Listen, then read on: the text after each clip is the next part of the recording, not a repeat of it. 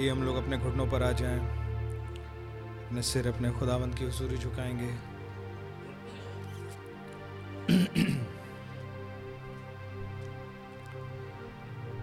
प्यारे खुदावन प्रभु यीशु मसीह, आपका बड़ा धन्यवाद देते हैं इस प्यारे अवसर के लिए, इस प्यारी सुहानी सुबह के लिए, इस संडे मॉर्निंग के लिए प्रभु जी। आपका नाम मुबारक हो, आपने हमें भला चंगा रखा, तंदुरुस्त रखा प्रभु। हमारे हालातों को अपने वश में रखा, प्रभु जी, आपका शुक्र हो। आपने ही प्रोटेक्ट किया प्रोवाइड किया, प्रभु जी फ़ीड किया नर्चर किया खुदावन आपके नाम की तारीफ़ हम सताइश हो, प्रभु यीशु मसीह। आप महान हैं खुदावन प्यारे प्रभु जी, आपका धन्यवाद हो कि आपने हमें कभी भी नहीं छोड़ा, प्रभु। आपका शुक्र हो कि आप अपने ही तरीकों से, अपने बच्चों से बात करते हैं। आप हमें काउंसिल करते हैं लीड करते हैं गाइड करते हैं प्रभु जी। और इस बैटल में खुदावन प्रभु जी, आप हमारे गिर जाने पर हमें त्याग नहीं देते, वरन आप ही हैं जो मर जाने से बचाते हैं और उठा करके खड़ा करते हैं। आप ही हमें ट्रीट करते हैं खुदा, और आप ही हमें एक नई ताकत देते हैं खुदा। आप महान हैं। आपकी जय, स्तुति, महिमा और तारीफ़ होवे। ओ लॉर्ड, हम कितने भाग्यशाली हैं। We are protected people conserved for a better land lord a promise land thank you Jesus a coming civilization हो मेरे प्रभु जी, आपका बहुत धन्यवाद हो। इस अनुग्रह के लिए खुदा, प्रभु जी, कि कुछ सीड्स हैं। जिन्हें आपने आगे ले जाने के लिए कंजर्व कर लिया। Rest it's all trumpets and vials ओ मेरे प्रभु जी, वो सब कुछ जो आपकी सोच के अनुसार नहीं, अब उसके खात्मे का समय आ चुका है। लेकिन आपका नाम मुबारक हो कि आपका वचन कभी ना टलेगा। आपके विचार कभी ना टलेंगे। वो आपका नाम मुबारक हो प्रभु। And even now even today आप वैसे ही हैं जैसे पहले थे। आप अपने विचारों को विज़िट करते हैं और उन्हें क्विक इन करते हैं ताकि वे मैनिफेस्ट हो सके अपने समय में, जिसमें आपने उन्हें रखा है। And we thank you lord कि आपके बदन में कोई भी वेस्टिजियल ऑर्गन नहीं है। आपका शुक्र हो कि हर एक ऑर्गन आपका पर्पस पूरा करने के लिए ठहराया गया है और करता है। अब वो अपनी प्लेस ऑफ़ ड्यूटी पे कैसे पहुँचता है? आपका धन्यवाद हो, ये भी आपके द्वारा ही पूर्ण निर्धारित है। लेकिन जब आपका वचन, उसका वचन आता है it gets quick and it gets functional आपके नाम की बहुत तारीफ़, हम दर सिताइश होवे प्रभु जी। आप हमारे साथ हैं ओ आर्टिसन वेल और हम आपके चौगिर्द इकट्ठा हैं आपके अनुग्रह से। हम एक बार फिर से आपके साथ होना चाहते हैं। प्रभु हमें काटें, छाटें। प्रभु डेविल की सारी चीज़ों को दूर करें। लॉर्ड जीसस सारे कॉम्प्लेक्सेस को काटें। हमारी मनसा को दूर करें खुदा। और हमारे माइंडसेट को एक ट्रांसफॉर्मेशन बख्शें खुदावन। काश हमें संसार के अनुसार नहीं वरन आपके मन के अनुसार ट्रांसफॉर्म हो जाए। और हमारे बुद्धि के नए हो जाने से हमारा चाल चलन पूर्णतः बदल जाए। कि आपकी महिमा एक बार फिर से ज़ाहिर हो सके। ओ लॉर्ड कि आप कल आज युगान युग एक से हैं। आपका नाम हो, मुबारक हो प्रभु जी। प्लीज़ लॉर्ड जबकि हम इंतज़ार करते हैं अपने समय के वायदों का और आपकी ओर निगाह उठाते हैं प्लीज़ आज सुबह भी हमारा टेक चार्ज ले लें। हमारी अगुवाई करें, हमसे बात करें, हमें आपके साथ एक प्रॉपर अलाइनमेंट में आने का फजल दें। प्रभु जी, हमारा टेक चार्ज ले लें खुदा। अपना आत्मा बल से उड़ेल दें खुदावन और हमें उठाएँ, खड़ा करें। आपके भवन में केवल आपकी वर्शिप तारीफ़ हम दर से ताइश पाई जाए। आपकी सिद्ध इच्छानुसार आपके प्रभाव तले और आपकी अगुवाई में होते हुए। सिर्फ़ और सिर्फ़ आपकी इच्छा पूरी हो प्रभु। हमारा conduct behaviour attitude response reception प्रभु जी, केवल केवल आपकी हजूरी प्लीजिंग हो सके। प्लीज़ अपना आत्मा दे दीजिए। अगुवाई कीजिए लीड और गाइड कीजिए। प्रभु यीशु मसीह, अब अपने आप को इस पुलपिट को इस माहौल, को इस एटमॉस्फेयर को आपकी हजूरी सरेंडर सबमिट करते हैं। बहुत ही अपेक्षाओं के साथ। आपकी ओर निगाह उठाते हुए आपसे कहते हैं, अब आइए। टेक चार्ज दीजिए। प्रभु यीशु मसीह के नाम में। Amen. प्रेज द लॉर्ड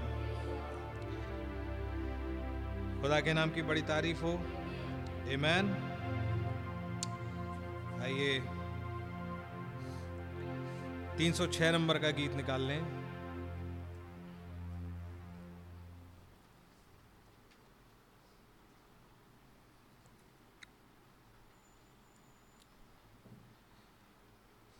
बाहर का गेट देख लीजिएगा भाई जरा जा करके प्लीज़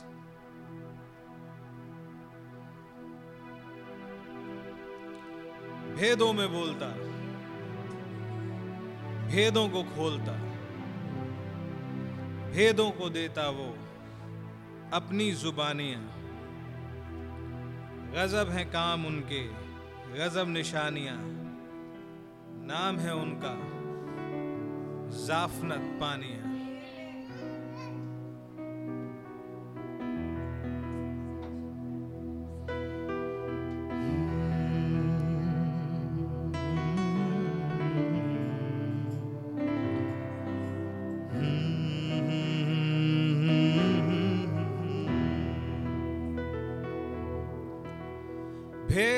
में बोलता, भेदों को खोलता, भेदों को देते वो अपनी जुबानियाँ।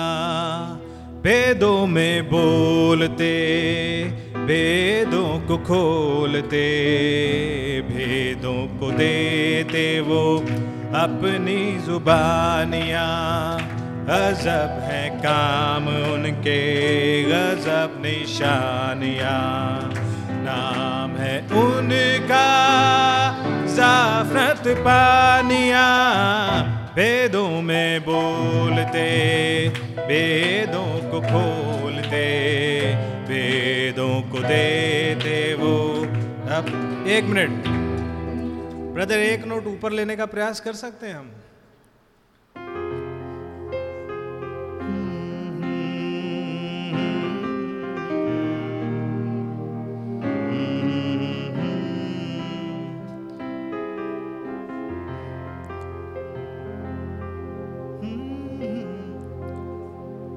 मेरी मदद कीजिएगा, हो सकता है भाई मेरे को सुरताल की बहुत समझ नहीं है, लेकिन मैं कोशिश फिर भी करता हूँ। भेदों में बोलते, भेदों को खोलते, भेदों को देते वो अपनी जुबानिया। भेदों को खो, भेदों को खोलते, भेदों को देते वो अपनी जुबानियाँ। गजब है काम उनके, गजब निशानियाँ। नाम है उनका जाफनत पानिया। वेदों में बोलते भेदों को खोलते, भेदों को देते वो अपनी जुबानियाँ। कैसे इस युग में आया, जाफनत पानिया भेदों के भेद लाया, जाफनत पानिया कैसे इस युग में आया साफ़ जाफनत पानिया भेदों के भेद लाया साफ़ जाफनत पानिया दिल में तेरे जो अरमा, पुलपिट से बोलता है जाफनत पानिया यहीं पर डोलता है। दिल में तेरे जो अरमा पुलपिट से बोलता है। जाफनत पानिया यहीं पर डोलता है। उनकी बातें हैं, उनकी निशानियाँ।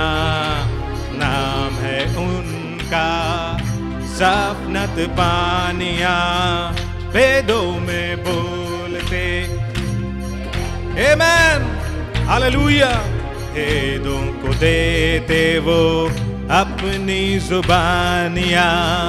गजब है काम उनके, गजब निशानिया। नाम है उनका जाफरत पानिया। वेदों में बोलते भेदों को खोलते, भेदों को देते वो अपनी जुबानिया। बागे अदन का भेद आज उनने खोला है। कैरा दम का नहीं, ये उनने बोला है। बागे अदन का भेद आज उनने खोला है।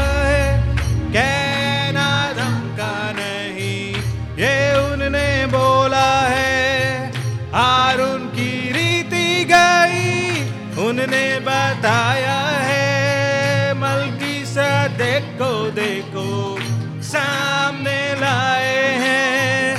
और उनकी रीति गई, उनने बताया है। मलकी सा देखो देखो, सामने लाए हैं। उनके वचन में है बातें, रूहानिया। नाम है उनका।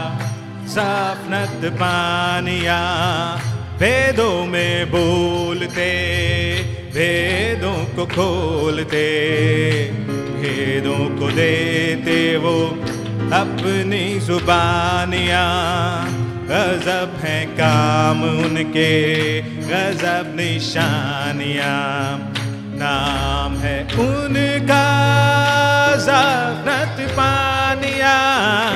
वेदों में बोलते, वेदों को खोलते, भेदों को देते वो अपनी जुबानिया।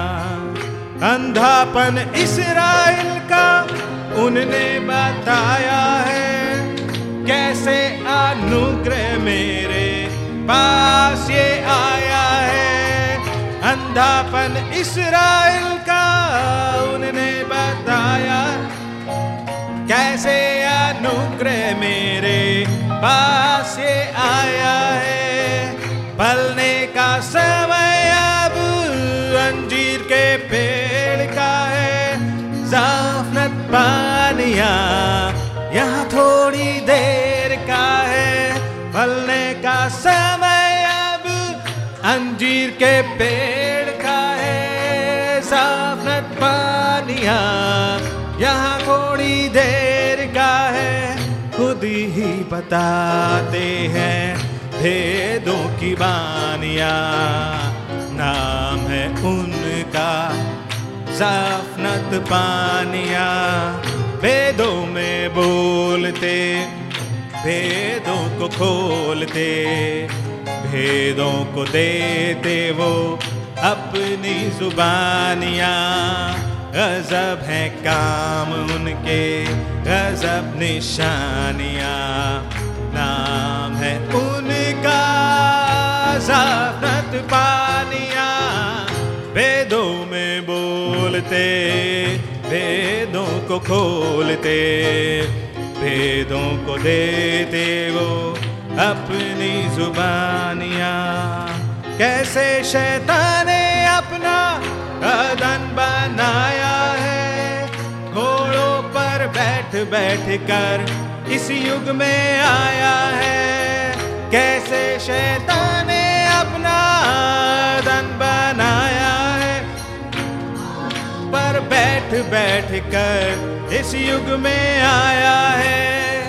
मसीहों को मारा, कितना सताया है। शैतान की पोल खोलने, मोहरों को लाए हैं। मसीहों को मारा, कितना सताया है। शैतान की पोल खोलने, मोहरों को लाए हैं। उनके वचन में भेदों की बानिया, नाम है उनका। साफनत पानिया, वेदों में बोलते, वेदों को खोलते भेदों को देते वो अपनी जुबानियाँ।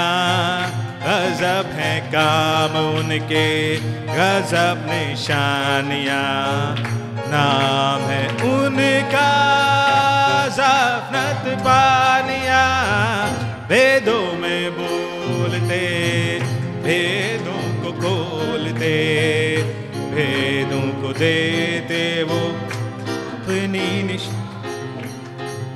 कोट और टाई पहनते साफनत पानिया लोगों के बीच टहलते साफनत पानिया कोट और टाई पहनते जाफनत पानिया लोगों टहलते जाफनत पानिया, पीठ घुमा कर वो करते बयानिया। घर का पता वो देते देते निशानिया। पीठ घुमा कर वो करते बयानिया। घर का पता वो देते देते निशानिया। उनके वचन में है बातें, रूहानिया। नाम है उनका साफनत पानिया। वेदों में बोलते भेदों को खोलते, भेदों को देते वो अपनी जुबानियाँ। गजब है काम उनके गजब निशानियाँ नाम है उनका जफनत पानिया। वेदों में बोलते, वेदों को खोलते, भेदों को देते वो अपनी जुबानियाँ। भेदों को देते वो अपनी जुबानियाँ। हालेलुया। खुदा के नाम की तारीफ़ होवे। आमेन क्या आप खुश हैं? आइए एक गाना और गाएँगे एक सौ सैतालीस। आई बिलीव इट इज़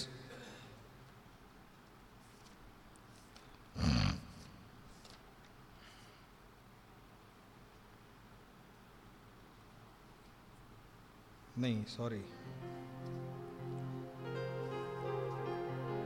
एक सौ सैतालीस नहीं है।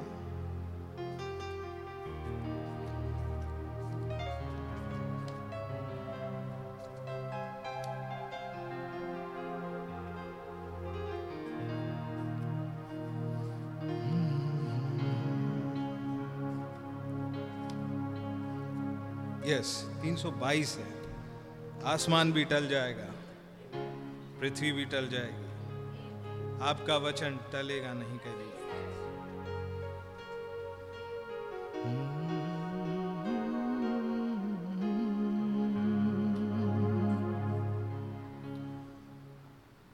क्या आप खुश हैं? क्या आप प्रभु की वर्शिप करना चाहते हैं? हालेलुया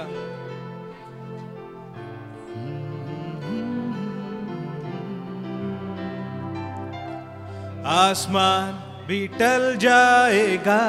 हालेलुया पृथ्वी भी टल जाएगी। आसमान भी टल जाएगा। हालेलुया, पृथ्वी भी टल जाएगी। आपका वचन ना टलेगा कभी। हाँ आपका वचन ना टलेगा कभी। ये आपने कहा है, मेरे प्रभु। ये आपकी प्रतिज्ञा प्रभु। ये आपने कहा है मेरे प्रभु। ये आपकी प्रतिज्ञा है प्रभु। आपने कहा है मैं अभी जाता हूँ। स्वर्ग में जगा तैयार करके आता हूँ। आपने कहा है मैं? अभी जाता हूँ। स्वर्ग में जगह तैयार करके आता हूँ। आके फिर तुम्हें भी मैं लेके जाऊँगा। आके फिर तुम्हें भी मैं लेके जाऊँगा। अपने सारे वायदों को मैं निभाऊँगा। आके फिर तुम्हें भी मैं लेके जाऊँगा।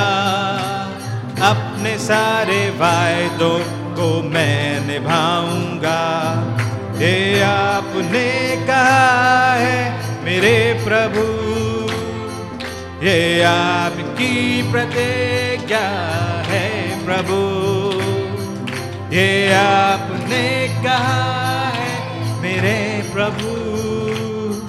ये आपकी प्रतिज्ञा है प्रभु।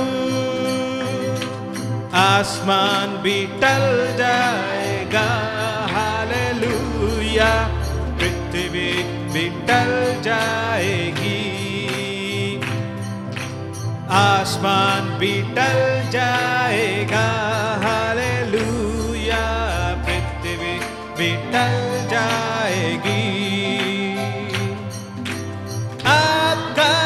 च नाटले गा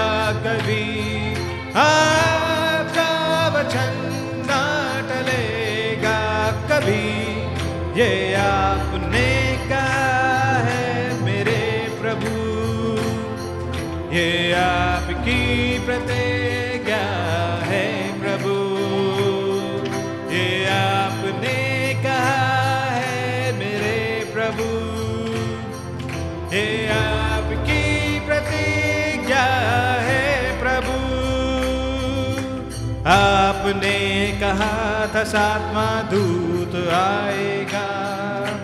तुमको सारे भेद मेरे वो बताएगा। आपने कहा था सातवां दूत आएगा। तुमको सारे भेद मेरे वो बताएगा। सात मोर बोलेगा, वो भेदों से भरी वो भेदों से भरी एलिया के आत्मा में होगा वो नबी। हाँ सात मोर बोलेगा वो भेदों से भरी एलिया के आत्मा में होगा वो नबी। ये आपने कहा है, मेरे प्रभु ये आज पूरा हो चुका है प्रभु।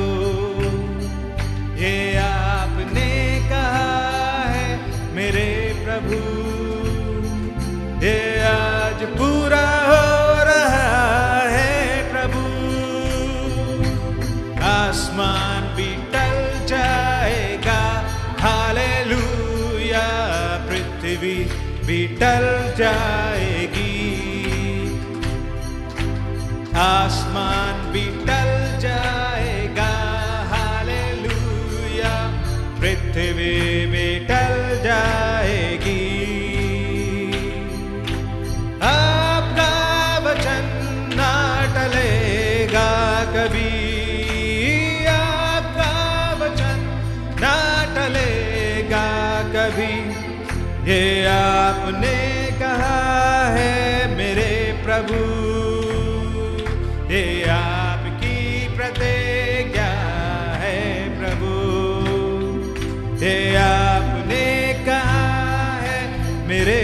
प्रभु। ये आपकी प्रतिज्ञा है प्रभु। आपने कहा है मेरी दुल्हन आएगी। मेरे सारे वचनों को वो निभाएगी। आपने कहा है मेरी दुल्हन आएगी। मेरे सारे वचनों को वो निभाएगी। तीसरा खिंचाव पूरा वो करेगी यार। तीसरा खिंचाव पूरा वो करेगी यार। स्वर्ग घर में वो ही मेरे साथ जाएगी। तीसरा खिंचाव पूरा वो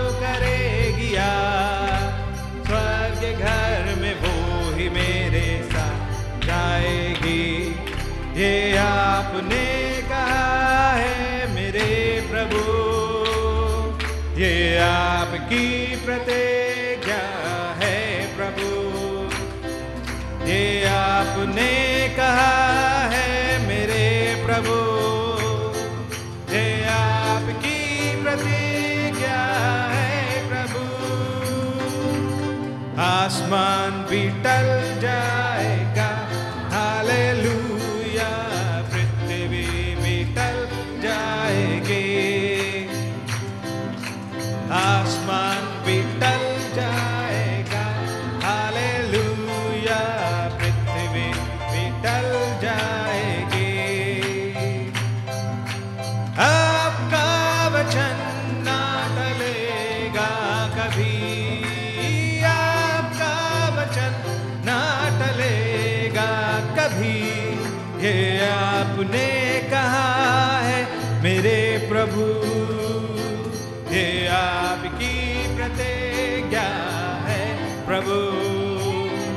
ये आपने कहा है मेरे प्रभु।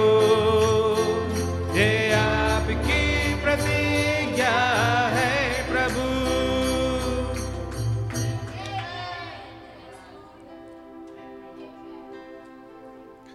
खुदावंत के नाम की तारीफ़ हो उनके वायदों के लिए।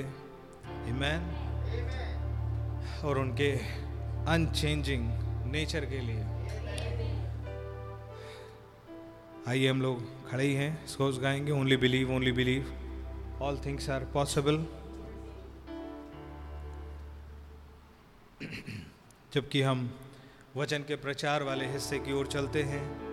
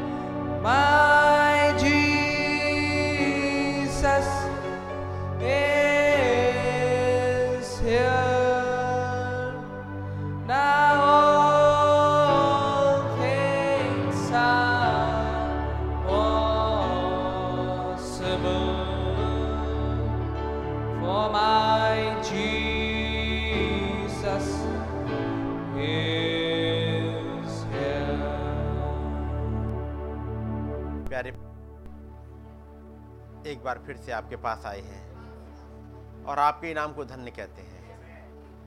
आपने हमें संभाला है, आपने सामर्थ दी है, आपने ही जीवन दिया है और प्रभु आज आपके पास आने का मौका भी आपने ही हमें दिया है।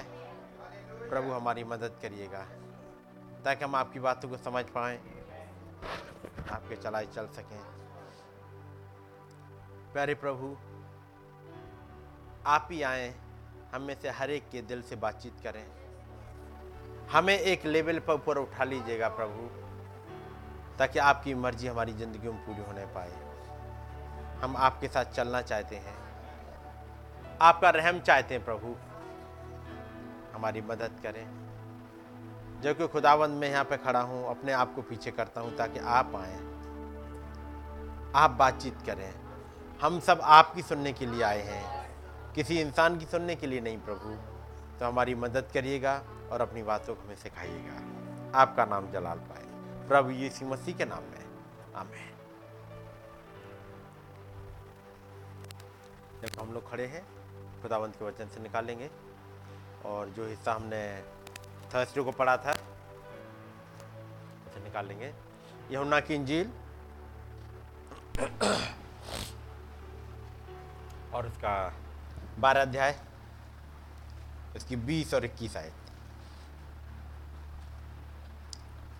जो लोग उस पर्व में भजन करने आए थे, उनमें से कई यूनानी थे। उन्होंने गलील के बैत सजा के रहने वाले फिलिपुस के पास आकर उससे भेंट की कि, श्रीमान, हम यीशु से भेंट करना चाहते हैं। आइए दुआ करेंगे। प्यारे प्रभु, आपका नाम मुबारक हो। आज आपने हमें यह मौका दे दिया कि आपके पास आ सके इस भवन में। प्रभु, हम आपको देखना चाहते हैं, आपसे मिलना चाहते हैं। हम केवल भवन में आकर के ही बस खुश नहीं रहना चाहते। बल्कि आपसे मिलना चाहते हैं और आपकी सुनना चाहते हैं। प्रभु, हमारी मदद करिएगा ताकि हम आपकी उस आवाज़ को, उस मीठी और धीमी आवाज़ को, जब वो आके हमसे बातचीत करे, हम सुन पाए। प्रभु, आपका रहम बहुत ऐसे चाहते हैं। हमें गाइड करिएगा, हमें संभालिएगा। मेरा कंट्रोल आप अपने हाथों में लें ताकि मैं अपने को अलग कर सकूँ। और आप आगे आ सकें। प्रभु दया करें। प्रभु यीशु मसीह के नाम में। आमेन। सब लोग बैठ जाएँगे। खुदावंत का नाम मुबारक हो। एक बार फिर से जब हम लोग यहाँ इकट्ठे हो पाए हैं, ताकि अपने प्रभु के इन वचनों को पढ़ सकें। याद रखिएगा, ये वचन जीवन देने वाले हैं। जीवन देते हैं? ये वचन आपसे बातचीत करते हैं। और यदि आपको मौका मिला हो, मुझे लगता है कुछ लोगों को तो मौका मिल गया होगा। ये वाला मैसेज पढ़ने का। यीशु मसीह कल, आज और ज्ञान की इच्छा है। मिला कुछ को मौका? किताब थी आप लोगों के पास? ये वाली किताब मेरे विचार से सबके पास होनी चाहिए। होगी। बहुतों के पास है, और नहीं है तो शायद लाइब्रेरी में होगी। और नहीं तो आपके पास मोबाइल में तो ट्रांसलेटेड है ये शायद? उसमें इंग्लिश में ही है। चलिएगा। मेरे पास तो है हिंदी की एक किताब। तो वैसे कितने लोगों ने ट्राई करा कि हिंदी में है, इंग्लिश में है, ढूँढने की कोशिश किसने करी? मैं उनसे बात करूँगा जो रेगुलर आते रहे हैं। मैं उनसे बात नहीं कर रहा जो थर्सडे को नहीं थे, उन बेचारों को तो नहीं मालूम होगा। लेकिन जो थे थर्सडे को यहाँ पर, कितने लोगों ने कोशिश करी कि मैसेज में ढूंढूं? इंग्लिश में, हिंदी में किसी में भी, कि कोशिश करी मैं ढूंढ तो लूँ, कम से कम मैसेज है। पढ़ा है कि नहीं पढ़ा है? हाँ कई एक लोगों ने कोशिश करी कि ढूंढे और ढूंढा होगा तो आपने पाया भी होगा कुछ न कुछ तो। चलिएगा, मैं आपके साथ इसी में से चलता हूँ, ताकि बहुत ज़्यादा टाइम बैकग्राउंड बनाने में ना लग जाए, बल्कि इसी बैकग्राउंड से देखते चलूँ। आपके पास अंग्रेज़ी में तो निकाल लीजिएगा, नहीं तो इसको यहाँ पर निकाल दीजिएगा। और जो भी इस पर्दे को खींचते हैं, ज़रा ध्यान रखिएगा कि इसको ज़रूर लगा दीजिएगा। जो भी खींचिएगा, इस लॉक को ज़रूर लगाइएगा, ताकि वो उड़ता ना रहे। यदि अंग्रेज़ी में अवेलेबल है तो अंग्रेज़ी में देखिएगा, यदि मैसेज हप पे हो हिंदी में हो, या टेबल पे हिंदी में हो, कहीं पे हो तो हिंदी में लगा दीजिएगा, नहीं तो फिर अंग्रेज़ी में लगा दीजिएगा। और आप लोग जिनके पास नहीं है, सुनते चलिएगा। देखने का है तो देखते चलिएगा। स्टार्टिंग करते हैं भाई ब्रानम। धन्यवाद भाई। भाई सैमुअल जॉनसन कहते हैं, भाई ब्रानम, खुदा आपको आशीष दे। मिल गया आप लोगों इतना तो ऐसा देख लिया होगा। थैंक यू ब्रदर ये किसने बोला है? भाई ब्रानम ने। Thank you brother brother Samuel Johnson says God bless you brother Branham. तब भाई ब्रानम कहते हैं, अब उनका जो आ, वो है। एक बात करने का तरीका। भाई ब्रानम क्या कर रहे हैं? जैसे उन्होंने भाई सैमुअल जॉनसन ने God bless you brother Branham का कहते हैं my I would have to live some to live up our reputation like that would it not यानी जिस हिसाब से वेलकम किया है भाई सैमुअल जॉनसन ने। मुझे ऐसे मान सम्मान तक के लिए तो कुछ जीना पड़ेगा भाई, उस रेपुटेशन के लिए। हालाँकि मैं इसकी सराहना करता हूँ। अगर कोई ऐसा ना होता, मैं विश्वास करता तो मेरा क्या भला होता कि मैं जाता? किसी बात की सराहना कर रहे हैं। हालाँकि मैं निश्चय ही इसकी सराहना करता हूँ। किस बात की? कुछ तो होगा। कितने लोग इन सैमुअल जॉनसन के बारे में जानते हैं?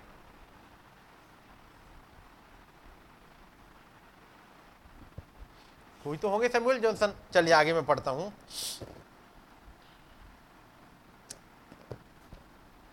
मैं थोड़ा सा आगे बढ़ गया, चल रहा हूँ, बढ़ता हुआ, और आ जाता हूँ। पैरा नंबर पंद्रह। और मैं इस वक्त हाल ही में बाजारों और ऐसे ही दूसरे स्थानों में से होकर गुजरा हूँ। होकर जा रहा था पैरा नंबर फिफ्टीन और इससे मेरे दिमाग में पुरानी यादें ताज़ा हो गई। जब मैं यहाँ के बाजारों से गुजर रहा हूँ, मैं थोड़ा सा एक बैकग्राउंड देख लूँ। आप लोगों को पता रहे, याद रहे, आसान हो जाए आपके लिए भी समझना चीज़ों को। मैं इस वक्त हाल ही में बाजारों और ऐसे ही दूसरे स्थानों में से होकर गुजर रहा था। और इससे मेरे दिमाग में पुरानी यादें ताज़ा हो गई। कल रात जब मैं बाहर जा रहा था तो वहाँ बाहर भाई जॉनसन और एक भाई और बहन जॉनसन बैठी हुई थी। उन्हें देखे हुए कई साल हो गए हैं। पिछली बार मैंने उसे तब देखा था, जब वो लकवे की मार से पीड़ित थे। भाई नोएल, ऐसा कैलिफ़ोर्निया में हुआ था। ये उन पुराने दिनों की स्मृतियाँ जहन में लेकर आ जाता है। जब हम पहली बार अरकनसा शहर में आए थे, जब एक छोटा सा शहर हुआ करता था, और ये छोटा शहर मोआर कहलाता था, और एक छोटा सा पेंटिकॉस्टल गिरजा पीछे के सिरे पर विद्यमान रहता था, और कोर्निंग अरकनसास में भाई जॉनसन और उनकी पत्नी के पास आते हुए, कैसे मैं उन महान दिनों को याद करता हूँ? कौन से दिन थे ये? भाई ब्रानम ये मीटिंग लेने कहा आए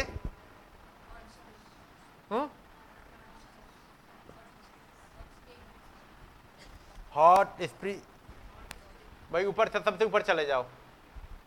और पीछे चले जाओ।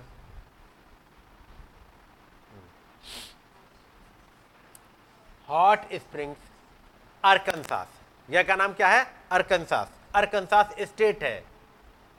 उस अमेरिका में अरकनसास स्टेट है। अरकनसास में मीटिंग कोई हुई थी भाई ब्रानम की? अरकनसास के कौन अरकनसास में कौन कौन से सिटी पाए जाते हैं? मैं आपको पहले वो बता दूँ। जहाँ भाई ब्रानम की मीटिंगें हुई थी, जो रिकॉर्डेड वाली है, उसके बाद उन जगह का नाम आपको कुछ याद आ जाएगा। Hot Spring Arkansas Jonesboro Arkansas Little Rock, Arkansas. कोई जगह याद आ रही है? जॉन्सबोरो जॉन्सबोरो में क्या हुआ था? ये सैमुअल जॉनसन कौन है और किन्होंने इस गर्म जोशी के हाथ साथ हाथ मिलाया, जिसके लिए भाई ब्रानम कहते हैं कि मैं सराहना करता हूँ?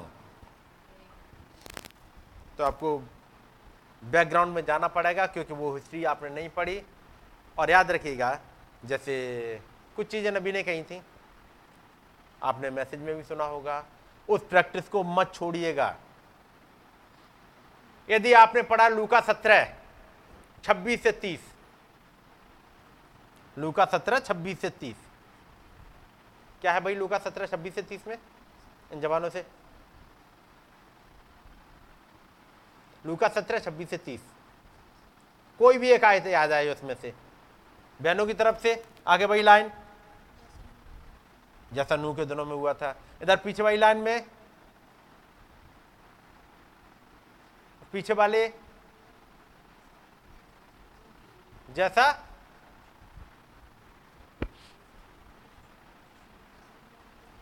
पीछे वाली लाइन, वैसा मनुष्य के पुत्र के दिनों में होगा।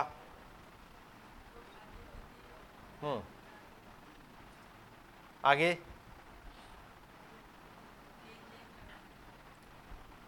आगे? खत्म कहाँ पे होता है? पढ़ लो पढ़ लो, निकाल लो तो निकाल लो।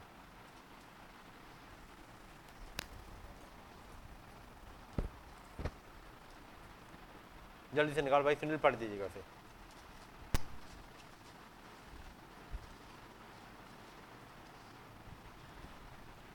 जैसा नूह के दिनों में हुआ था जैसा नूह के यहाँ से स्टार्टिंग है और कहाँ तक खत्म होगा? जैसा नूह के दिनों में हुआ था। आगे। वैसा ही मनुष्य के पुत्र के दिनों में भी होगा। जिस वैसा ही मनुष्य के पुत्र के दिनों में भी होगा। ठीक है। जिस दिन तक नूह जहाज़ पर न चढ़ा हाँ, उस दिन तक लोग खाते पीते थे।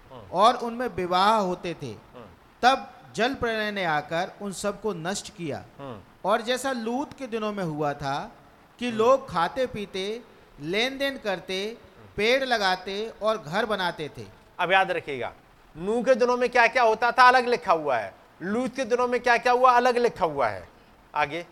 परंतु जिस दिन लूत सदोम से निकला उस दिन आग और गंधक आकाश से बरसी और सबको नष्ट कर दिया। हम्म, मनुष्य के प्रकट होने के दिन भी ऐसा ही होगा। नहीं छोड़ दिया कुछ।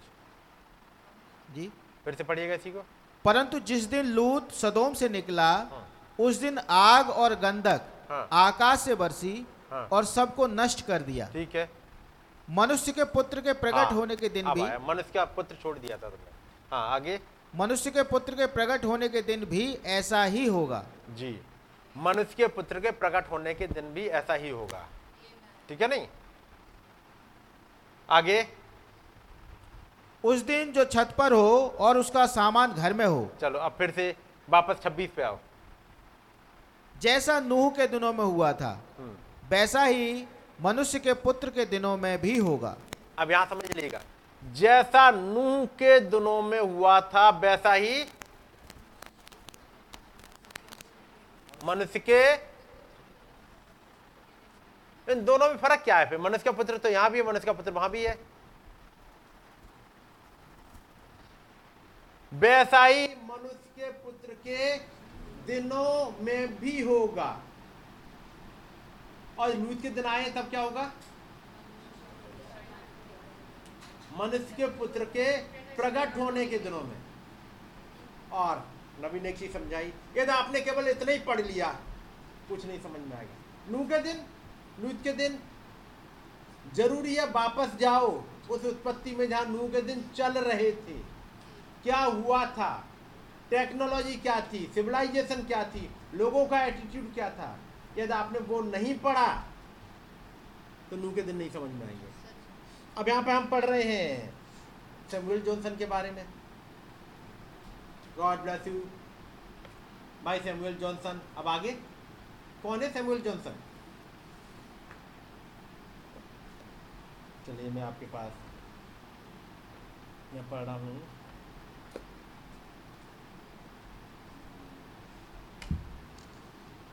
सुपर नेचुरल पार्ट वन से।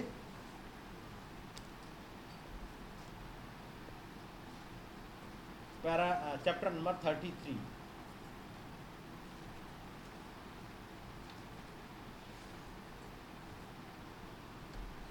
chapter number thirty three यहाँ पर दूत भाई ब्रानम के पास आ चुका है। तमाम घटनाएँ घट चुकी हैं। अब सीधे मैं पहुँच रहा हूँ चैप्टर थर्टी थ्री की स्टार्टिंग से। बाकी की सारी गर्मियों, भर और उन्नीस सौ की शरद के आगमन तक विलियम ब्रहणम बिना रुके सारे अरकनसस भर में प्रचार करते रहे। स्टार्टिंग कब है? 1946 और अब आए हैं उन्नीस में। कितने साल हो गए? सत्रह साल बाद अब वो यहाँ पे फिर से हैं और बात कर रहे हैं। चूँकि भीड़ प्रत्येक सभा में, अगली सभा के लिए बड़े विज्ञापन पट का काम करती, यानी प्रचार का काम एडवर्टीजमेंट का काम एडवर्टीजमेंट बोर्ड नहीं लगाए जा रहे। लोगों की भीड़ ही काम करती जा रही है। डे बाय डे लोग बढ़ते जा रहे हैं। भीड़ बड़ी होती गई। हर अगली जगह पर प्रातः पंक्तियों की लंबाई भी। भाई ब्रनम स्वयं को ज़ोर लगाकर आगे बढ़ाते रहे। हर रात बीमारियों के लिए प्रार्थना करते करते एक बजे, दो बजे कभी कभी तो भोर के तीन बजे तक। उन्हें अपने अंदर ढकेलती हुई अत्य आवश्यकता महसूस होती कि बर्बाद हो चुके समय की संति भरपाई कैसे करें। किसी तरह से उस गलती को ठीक करें जो दस वर्ष पहले कर बैठे थे, जब खुदा ने उनसे कहा था कि सुसमाचार प्रचार के लिए बाहर निकले और उन्होंने मना कर दिया था। दस साल पहले खुदाबंद ने कहा, आगे बढ़ो। उन्होंने मना कर दिया, नहीं गए। वो हमने घटना पिछली बार पड़ी थी। याद होगा? एक बैकग्राउंड मैंने पिछले थर्सडे को रखी थी। वो 1936 में जब कॉल आए थे, जब मिसबाका की मीटिंग हुई थी उसके बाद खुदाबंद ने कहा था, जाने के लिए वो नहीं गए। उसके बाद बाढ़ आ गई, वायो नदी में बाँध टूटा और बहुत कुछ हुआ। वाइफ चली गई, बेटी चली गई, मुश्किलों से गुजरते हुए। अब दस साल बाद खुदाबंद ने उन्हें सब कुछ दे दिया है। जो कुछ खो गया था, सब कुछ आ चुका है। अयुब की घटना जिसके लिए उन्होंने प्रचार किया था, वो पूरा हो चुका उनकी ज़िंदगी में हाँ। वो वाला एक हिस्सा पूरा हो चुका है। अब यहाँ पर है। और जैसे ही 1946 में दूत आया और उन्हें कमीशन मिल गई, अब उस भरपाई को पूरा कर रहे हैं।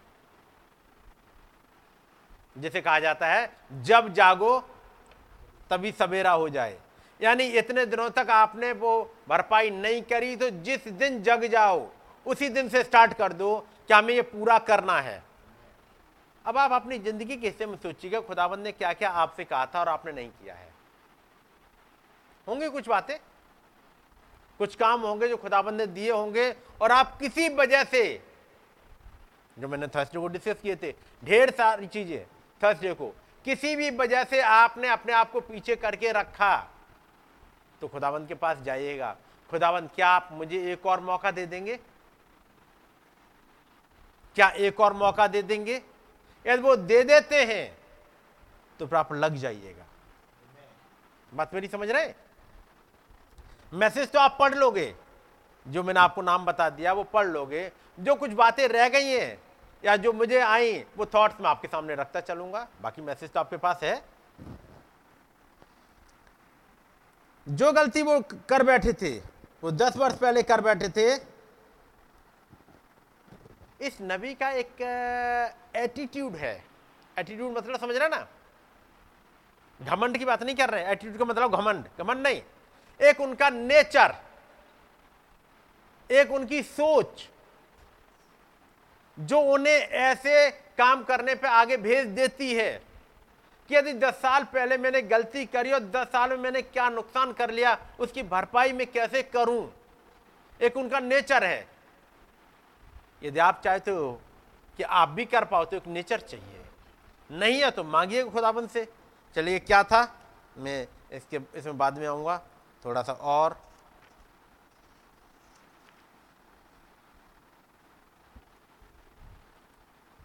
आ, हो सकता है उसके लिए बाद में आऊँगा। उस हिस्से को अभी पढ़ूँगा। कुछ और हिस्सा पढ़ने के बाद में। चलिएगा।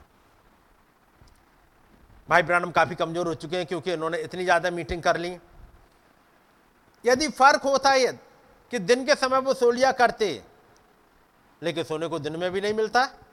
मैंने पिछली बार पढ़ा, और तब मैंने एक हिस्सा पढ़ा था आपके सामने। हमेशा ही कोई ना कोई खास ज़रूरत सामने आ जाती जिससे भाई ब्रानम इनकार नहीं कर पाते थे। जैसे, एक समय वो आया, जब वे कॉर्निंग और अरकॉन्सास में, पास्टर जॉनसन के लिए प्रचार कर रहे थे। प्रचार किस लिए कर रहे हैं? कॉर्निंग में पास्टर जॉनसन के लिए। भोर में तीन बजे सभा समाप्त करने के पश्चात, भाई ब्रानम पड़ोस के पार्सनेज में जो पास्टर का घर था उसी पर ढेर हो गए और थक गए। कुछ देर बाद ही टेलीफोन की घंटी बजी और श्रीमती जॉनसन को यह कहते हुए सुना, हम उन्हें जगा नहीं पा रहे श्रीमान, हमने उन्हें हाल ही में बिस्तर में पहुँचाया था। याद है वो घटना थर्सडे की? और यदि याद रहती तो आपने ऐसा ज़रूर पढ़ा होता समूल जॉनसन मिल जाते। समूल जॉनसन मिले क्यों नहीं फिर? मिल जाने चाहिए ना? थर्सडे को मैंने सारी चीज़ आपके सामने पढ़ी थी। ज़ाहिर सी बात थी, दूसरे सिरे से कोई भी था जो लगातार जोड़ दिए जा रहा था। और उसके बाद वो घटना मैंने पढ़ दी आपके बारे में, जब उन्होंने कहा कि उन बच्चों की जो जो माँ आई हैं, उनके बच्चे मर नहीं रहे, मेरी बेटी तो मर रही है। जब उन्होंने कह दिया कि मैं आ रहा हूँ। तो जब उन्होंने फ़ोन रखा पास्टर जॉनसन ने विरोध किया भाई ब्रनम आप बाना ही जा सकते हैं। आपकी खुद की हालत अधमरी सी हो गई है। भाई ब्रनम कहते हैं मैं रास्ते में पीछे वाली सीट पर सोने का प्रयास करूँगा। रेवरेंड जॉनसन ने उस गीली सड़क पर सत्तर मील प्रति घंटे की गति से गाड़ी दौड़ा दी। जबकि भाई ब्रनम पीछे लेट गए थे। थोड़ी देर में आपने पढ़ा था कैसे दूत आके गाड़ी में बैठ गया और उनके बा, साथ बातचीत करता जा रहा है। ये थे भाई जॉन, जॉनसन, जिनके साथ उन्होंने मीटिंग करी थी। थोड़ी दिनों के बाद, अब मैं थोड़ा सा और आगे आ रहा हूँ। जॉन सोवरम चले गए। 1940 की सरहद में एक समय ऐसा है जब भाई ब्रानम को महसूस होने लगा कि वो लगातार अब मीटिंग नहीं कर पाएँगे। तो जॉन सवोरो की जॉन सवोरो में अरकनसास में आठ दिन की लंबी मीटिंग करी थी, आपको याद होगा। और वो मीटिंग वहाँ पर स्टार्ट अरेंज करी थी बाई रेबरन रीड ने। अगला ऐसा पढ़ रहा हूँ रेबरन रीड ने जॉन सवोरो में सभाओं का प्रायोजन कर दिया था। और वहाँ पर कितनी भीड़ थी? क्या हुआ था आठ दिन की मीटिंग में? और आखिरी दिन जब भाई ब्रानम को लेने के लिए सिस्टर ब्रानम आई है सिस्टर मीडा आई हैं, और कैसे वो छोटा सा वो एक आदमी जिसकी भाई एंबुलेंस में ही मर गई थी। याद है? भाई ब्रानम, जब जा रहे हैं, अचानक आवाज़ आई है वो। भाई ब्रानम, उस कार में चले जाते हैं। उसके बाद वहाँ से जैसे ही निकले हैं, छिपते छिपाते, जैसे ही आगे बढ़े हैं, एक लड़की चली आ रही है, अंधी वाली, जो आके छूती है। और कहती है, यदि आप मुझे उस नबी के पास तक पहुँचा देंगे तो मैं अपने डैडी को ढूंढ लूँगी। पढ़ा है? जैसे ही वो लड़की चंगी हुई, अचानक एक आदमी जो कई घंटों से खड़ा हुआ एक बैसाखी के सहारे, वो चिल्लाया और वो चंगा हो गया। ऐसी कितनी घटनाएँ हैं? ये सब जॉन्स जॉन्सबोरो में हुआ था। ये पास्टर जॉनसन, पास्टर रीड, इनके ही एरिया में हुई हैं और ये सब के सब वहाँ साथ थे। और एक लंबे समय के बाद फिर भाई ब्रानम वहीं आए हैं। ठीक है नहीं? तो अब तो आपको समझ में आ गया जॉन सोवर की मीटिंग अरकनसास की मीटिंग चलिएगा वापस में आता हूँ।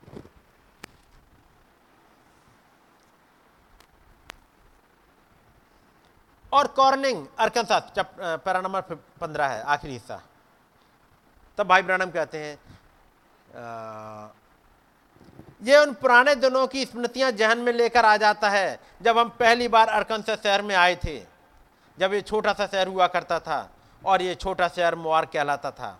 और एक छोटा सा पेंटिकॉस्टल गिरजा पीछे के सिरे पर विद्यमान रहता था। कोर्निंग अरकनसास में भाई जॉनसन और उनकी पत्नी को आते हुए, कैसे मैं उन महान दिनों को याद करता हूँ? अब आपको याद आ गया होगा, जहाँ लौट के आए हैं, जहाँ सत्रह साल पहले अपनी सेवकाई की स्टार्टिंग करी थी।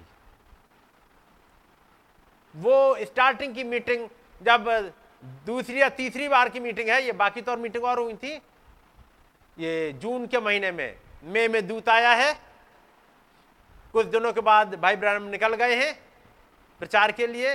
पहली बार गए हैं जब किसी भाई से कोट लिया और मीटिंग करने गए हैं। किसने बुलाया था उस समय? जब पहली मीटिंग के लिए गए हैं। 1940 में दूध के आने के बाद भाई ब्रनम जब गए हैं कहीं से एक कॉल आई थी। दूध के आने के बाद चंगाई क्या क्या हुई थी? दूध के आने के बाद पहली चंगाई।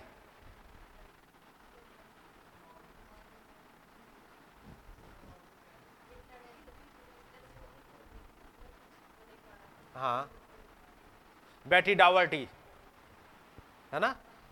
याद है? बैठी डावर्टी उससे पहले चंगाई माजी मार्गन। उससे पहले आँख वाला। चार्ली। भाई ब्रनम, को जब दूध से मुलाकात हो गई है, उसके बाद जैसे ही आए हैं, चार्ली की आँख में बिजली, वो वेल्डिंग वाली वो लग गई है। है कि नहीं? उससे पहले दुआ तो करिए भाई ब्रैनम ने, चंगाई की बात नहीं थी। क्योंकि जैसे ही वो वहाँ से निकल के आए हैं पास्टर रॉय डेविस से, और एक डाउट था फिर आ गया, वो अपने घर की तरफ़ वो एक अगले दिन अपना चेक बनाने जा रहे हैं। उसके बाद ग्रोसरी स्टोर में गए, वहाँ से जैसे ही लौट रहे हैं, एक आदमी आता है, बस से उतरता है, उनके साथ साथ चलता है। याद है? फिर उसके साथ वहीं सड़क पे, सड़क के किनारे दुआ करते हैं, दोनों लोग झुक जाते हैं। और डाउट खत्म। उसके बाद वो चार्ली जिसकी आँखों में बेल्डिंग वो लग गई थी, उसने फिर भी भाई ब्रानम को बुलाया। चंगा हो गया, वो पहुँचा अपनी ऑफ़िस में जबकि डॉक्टर ने बोला था कि एक हफ़्ते तक नहीं आ पाओगे, कुछ दिखाई नहीं देगा। आँख तो बच गई है, लेकिन टाइम लगेगा। लेकिन वो नेक्स्ट डे पहुँच गया अपनी ड्यूटी पे। इसको देख के उनके बॉस ने मिस्टर मॉर्गन ने भाई भाई चार्ली को बुलाया। और उनसे पूछा, ये क्या हुआ? उन्होंने कहा, मेरे पास्टर ने मेरे लिए दुआ करी थी। तो पूछा, क्या तुम्हारा पास्टर मेरे लिए दुआ कर देगा? उन्होंने कहा वेडनेसडे की मीटिंग है, आप ले आइएगा। वो लेके आते हैं। मार्जी ठीक हो जाती है। वो वेडनेसडे की मीटिंग में आई। थर्सडे को मार्जी ने कुछ खाया। फ्राइडे को और ठीक हो गई। सैटरडे को अपने घर चली गई। ये वाली बात बहुत तेज़ी से फैल गई थी। और तब फिर एक लेटर आया। बैठी डावर्टी के पापा ने भेजा। वो वहाँ पर मिले। ये चंगाई हुई। उसके बाद अगली गए जा रहे हैं।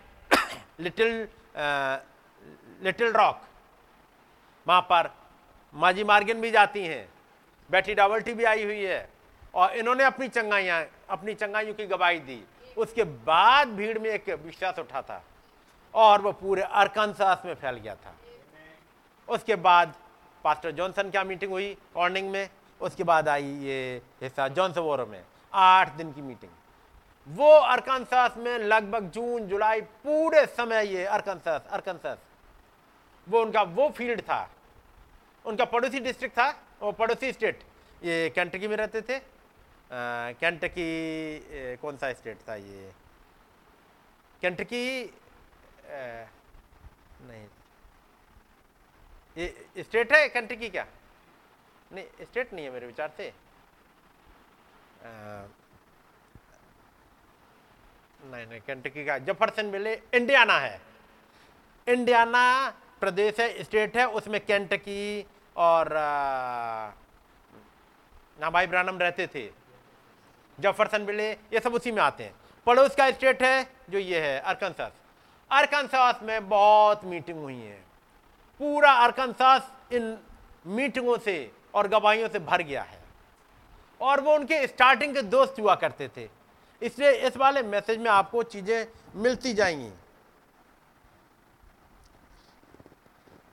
तो वो याद कर रहे हैं।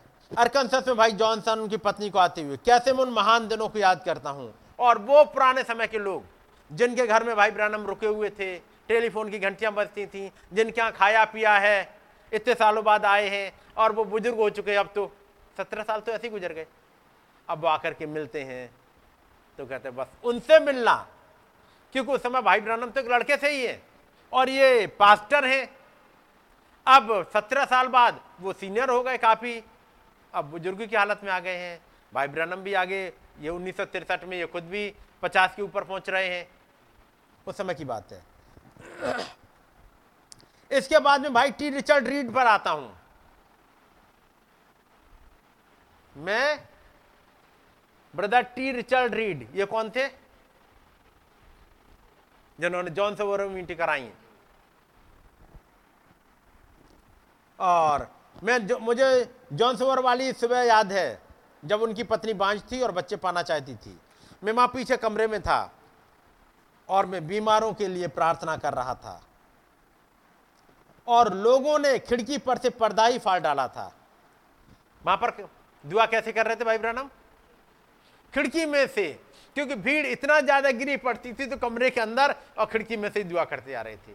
तो लोगों ने पर्दा जो पड़ा हुआ था, वो भी फाड़ डाला था। और कैसे वो भीड़?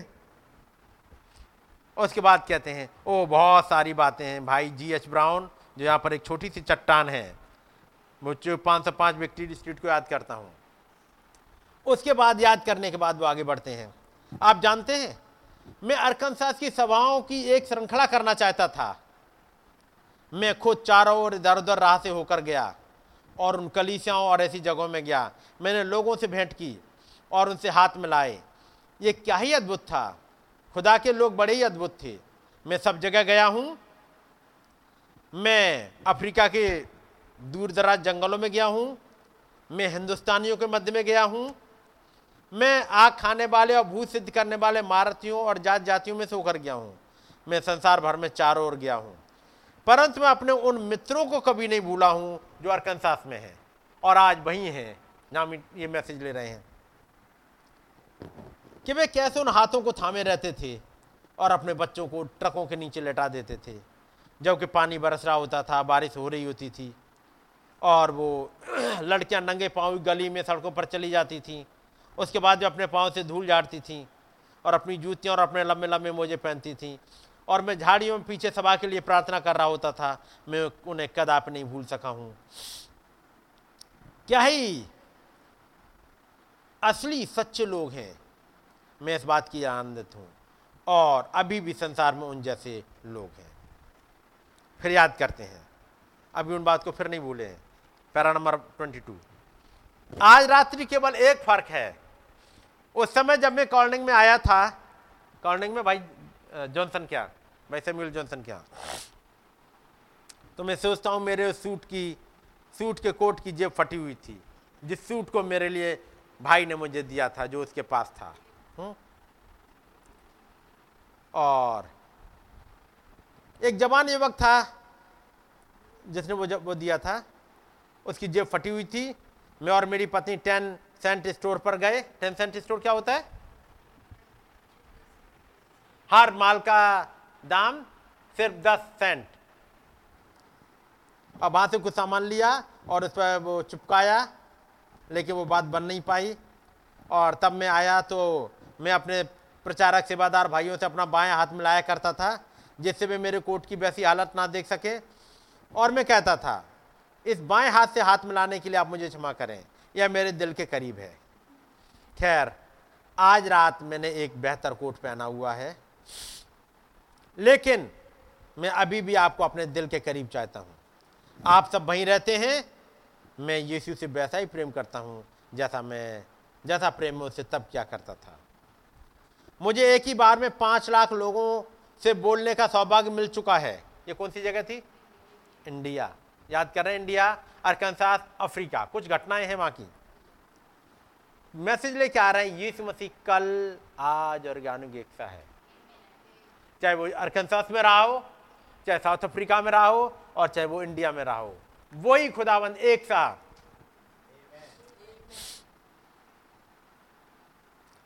मैं डरबन दक्षिण अफ्रीका में एक ही प्रार्थना के द्वारा। साउथ अफ्रीका की आपने घटना सुनी है? कितने लोग बदले थे? तीस हज़ार। चंगाइयाँ कितनी हुई थी? मैं डरबन साउथ अफ्रीका में एक ही प्रार्थना के द्वारा, एक ही सेकंड में पच्चीस हज़ार असाधारण आस्कर्मों को देख चुका हूँ। In one second in one second time केवल एक सेकंड के अंदर पच्चीस हज़ार चंगे हो गए थे। उन्होंने अपनी बैसाखियाँ फेंक दी थी। और यहाँ पर व्हील चेयर चारपाई और स्ट्रेचरों से भरे हुए सोलह ट्रक सड़क पर आ गए थे। और फिर भाई सिडनी स्मिथ ने फ़ोन किया, उस वाली घटना को कहते हैं। अब वो लोग गाना गा रहे थे, केवल विश्वास करो।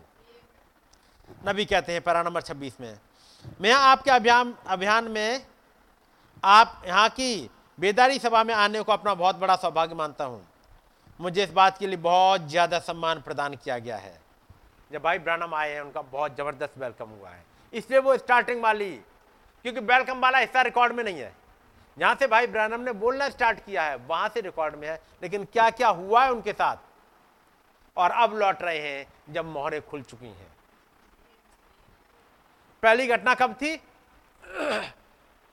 जैसा नू के दिनों में हुआ था, वैसा ही मनुष्य के पुत्र के दिनों में भी होगा। 1946 से मनुष्य के पुत्र के दिन चल दिए थे। 1946 से मनुष्य के पुत्र के दिन प्रकट हो गए थे और वे दूत आया था और एक आसन ऑफ़ में ज़मीन पर खड़ा हुआ था। इसके साथ अब काम स्टार्ट हो गए थे।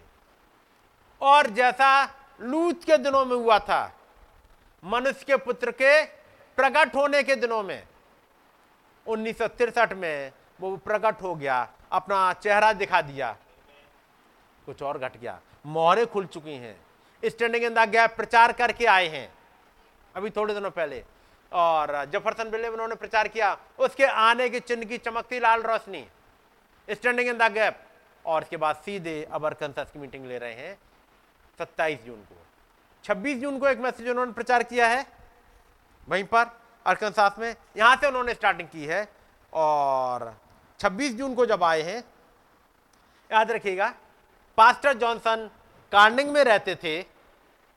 ये मीटिंग हॉट स्प्रिंग में हो रही है। स्टेट काफ़ी बड़े होते हैं। अब यहाँ पर जो हॉट स्प्रिंग में जो मीटिंग हो रही है, सुनिएगा भाई ब्रानम क्या कहते हैं। मैं पढ़ रहा हूँ वाई यानी 26 जून का। मित्रों, सुसंध्या, यानी गुड इवनिंग। आज रात यहाँ पर आना एक बड़े ही सौभाग्य की बात है। एक बात तो यह है कि हम अरकनसास में वापस आए हैं। दूसरी बात यह है कि हम कैंप ग्राउंड यानी खुले मैदानों वाली मीटिंग में हैं। मेरा मानना है कि मेरी खुले मैदानों में होने वाली ये पहली सभाएँ हैं, जिनसे मैं काफ़ी लंबे समय के बाद शामिल हो रहा हूँ।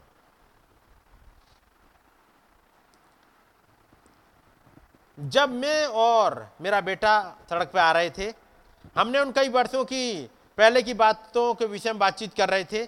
जब मैं पहली बार यहाँ अरकनसास में आया था, जब मेरी पहली सभा यहाँ हुई थी कैसे भी हो। जब मैं प्रचार कार्य वाली अपनी सभाएँ किया करता था तो जो मैंने सभाएँ शुरू करी थी तो वे यहाँ अरकनसास में ही शुरू हुई थी। अरकनसास क्यों याद है उन्हें? यहाँ से उनकी मिनिस्ट्री आगे बढ़ी थी। ये वो जगह है जहाँ उन्होंने स्टार्टिंग की मीटिंग ली थी। लोगों ने बहुत सपोर्ट किया। आठ दिन की कंटिन्यू मीटिंग लाइन लगी रहे। ऐसे नहीं होता यदि लोग सपोर्ट ना करें। तब से मैं संसार का सात बार चक्कर लगा चुका हूँ और इस समय फिर से अरकनसास में आया हूँ। मैं सोचता हूँ कि मैं संयुक्त राज्य अमेरिका में जहाँ कहीं भी जाता हूँ, मैंने यही पूछा है, जहाँ कहीं जा रहे हैं यूएसए में, क्या यहाँ पर अरकनसास से कोई आया है? मेरे पास लगभग सभी जगह पर अरकनसास के मित्र होते हैं। मैंने हमेशा ही कहा है, मैं सोचता हूँ उन पुरानी नीली कमीजों के नी, तले, जो कुछ सबसे सच्चे दिल धड़कते हैं, वे यहाँ अरकनसास में ही हैं। यानी इत, वहाँ के लोगों को वे इतना प्यार करते हैं। वे सचमुच में बहुत बढ़िया लोग हैं, मैं उनसे प्रेम करता हूँ। और उन तमाम घटनाओं को बताते हुए, वो कहते, ध्यान दीजिएगा, हम सबको यीशु मसीह को मेहमान मेहमानवित करना मेहमानवित करना, यानी यीशु मसीह को ऊपर उठाना अच्छा लगता है। एक बार एक स्त्री मेरे पास आई थी, मुझे यह बताने के लिए। उसने कहा था कि मैं आप में सिर्फ़ एक कमी ढूंढ सकती हूँ। पैरा नंबर नाइन है। एक कमी में आप में ढूंढ सकती हूँ। भाई ब्रनम अब भाई ब्रनम में भी कमी निकाल ली है उन्होंने। कमी क्या है? और शायद ऐसी कमियाँ आप सबके अंदर मिल जाए। ये वाली कमी तो मैं भी चाहूँगा मिल जाए। कि मैं आप में सिर्फ़ एक ही कमी ढूंढ सकती हूँ। और वो है आप यीशु के विषय में बहुत ज़्यादा बड़ाई करते हैं। बहुत ज़्यादा यीशु के ऊपर उठा देते हैं। क्या आप नहीं चाहोगे आपके अंदर भी ऐसी कमी मिल जाए? मिल जाए, मिल जाने दो। उस यीशु के बारे में बड़ाई करते रहिएगा। मैंने कहा, मैं यकीनन स्वर्ग में जाऊँगा, अगर मुझमें यही सारी कमियाँ और दोष हैं कि मैं यीशु के विषय में बड़ाई करता रहता हूँ। क्योंकि मेला कहती है कि यीशु मसीह डिवाइन नहीं था, उस बात को लेकर के बातचीत कर रहे हैं।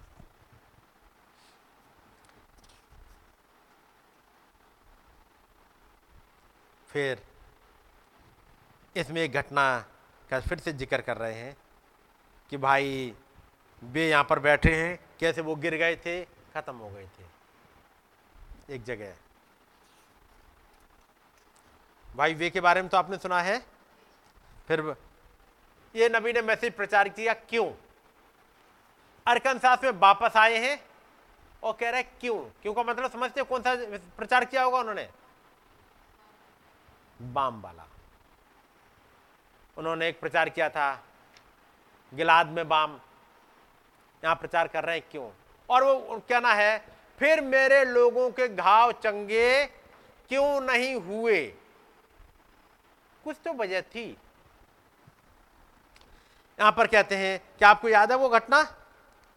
जब मैक्सिको वाला बच्चा ज़िंदा हो गया था जो सुबह मर गया था, और साँझ को फिर से हो गया फिर वो ढेर सारी मीटिंग के बारे में ज़िक्र करते जा रहे हैं। मैं उनको आगे छोड़ता जा रहा हूँ।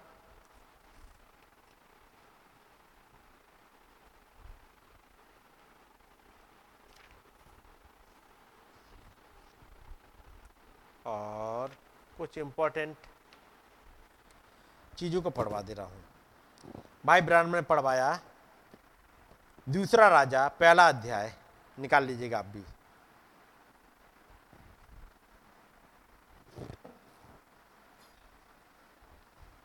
दूसरा राजा पहला अध्याय।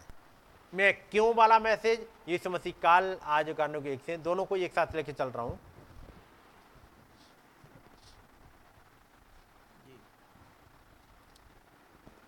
अहाब के मरने के बाद मुआब इसराइल के विरुद्ध हो गया। और अहज्या एक झिलमिलदार खिड़की में से, जो सुमरोन में उसके अटारे में थी, गिर पड़ा और बीमार हो गया। तब उसने दूतों को यह कहला भेजा कि तुम जाकर एक्रोन के बाल जबूब नाम देवता से पूछो कि क्या मैं इस बीमारी से बचूँगा कि नहीं? तब यहवा के दूत ने तेसबी इलिया से कहा, उठकर सिमरोन के राजा के दूतों से मिलने को जा और उनसे क्या क्या इसराइल में कोई खुदा नहीं जो तुम एक्रोन के बालजबूब देवता से पूछने जाते हो? इसलिए अब यह तुमसे यूँ कहता है कि जिस पलंग पर तू पड़ा है, उस पर से कभी ना उठेगा, परंतु निश्चय ही मर जाएगा। और तब एलिया चला गया।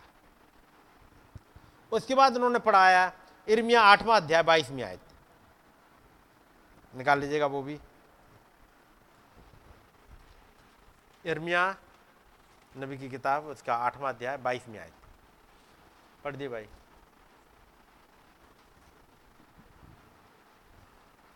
क्या गिलाद देश में कुछ बलसान नहीं? बलसान की औषधि नहीं? क्या उसमें कोई वैद नहीं? यदि है तो मेरे लोगों के घाव क्यों चंगे नहीं हुए? जी। ये आयत भाई ने पढ़ भी दी और कईयों को अभी बाइबल ढूंढनी पड़ रही है। कईयों को। धीमे धीमे धीमे धीमे बाद में पलट के पहुँच पाए। मैं पूछ रहा हूँ, इस छोटे से झुंड को बाइबल इतनी ज़्यादा क्यों नहीं पता कि कौन सा चैप्टर कहाँ होगा, कौन सी किताब कहाँ होगी? इर्मिया नबी की किताब किसके बाद आएगी, किससे पहले आएगी? पता होना चाहिए? लेकिन शायद पता है नहीं। नहुम की किताब के बाद कौन सी आएगी, कौन सी पहले, नहुम के पहले या कौन सी नहुम के बाद है, क्या पता है? सपन्या के बाद कौन सी आएगी, कौन सी पहले आएगी, कौन सी बाद में आएगी, पता है? नहीं पता होगा तो होगा क्या? नहुम की निकाल, न- बोला गया नहुम की निकालो? पहुँच गए हबक्कुक पे। आ हबक्कुक के बाद नहीं पता कि नहुम हबक्कुक से पहले या बाद में हबक्कुक और उसके आगे, और मलाकी तक पहुँच गए। फिर अचानक, अरे, अब तो नया नियम आ गया। अच्छा पीछे चलते। अब हबक्कुक से पीछे चलो। ढूंढते रहो। देखा है मैंने अक्सर यहाँ पे, से सब दिखता रहता है, पन्ने पलट जा रहे हैं। क्यों नहीं याद है हाँ नहूम पहले, हबकुक पहले, योए पहले, योना पहले है, डैनियल बाद में, जकरिया पहले है या ये पहले है, ये पह... ये तो पता होने चाहिए या ये भी याद कराने पड़ेंगे? ये अपने आप में बताता है, आप बाइबल कितनी पलटते हो। फिर, जब पन्ने पलटे, अब पन्ने निकल ही नहीं रहे देखा ना? पन्ने वो अब फिर ऐसे करे जा रहे हैं। ऐसे करे जा रहे हैं, क्यों करे जा रहे हैं? बाइबल का पन्ना चुपका है, उसका मतलब वो ऐसा भी आपके लिए नया है। आपने खोला ही नहीं है। इतना फुर्सत ही नहीं मिली कि बाइबल के पन्ने सारे खुल जाते, सारे चैप्टर पढ़ लिए होते, ये टाइम ही नहीं मिला है इस ज़िंदगी में। अपने कैरियर को देखते देखते और तमाम दुनिया की चीज़ देखते हुए इतना टाइम नहीं मिला कि बाइबल के सारे पन्ने खुल जाएँ। यदि किसी के पास नई बाइबल है तो बात अलग है। बदली है तो। नहीं तो आपके पास पुरानी बाइबल है तो पन्ने खुले होने चाहिए। और ये रटा होना चाहिए कि उत्पत्ति पहले है कि मलाकी पहले है। ईशाया एर्मिया कोई ऐसी वो किताबें नहीं है जो आपको ना पता हो। पढ़िएगा भाई, फिर से। क्या गिलाद देश में कुछ बलसान की औषधि नहीं क्या उसमें कोई वैद नहीं? यदि है तो मेरे लोगों के घाव क्यों चंगे नहीं हुए? तो मेरे लोगों के घाव क्यों चंगे नहीं हुए? सवाल है क्या गिलाद देश में कुछ बलसान की औषधि नहीं है? इस सवाल को पूछने वाला कौन है?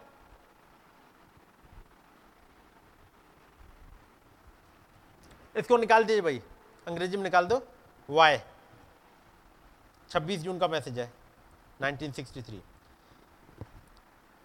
यदि हम इसे एक विषय कहें तो मैं इस विषय पर बोलना चाहता हूँ, क्यों?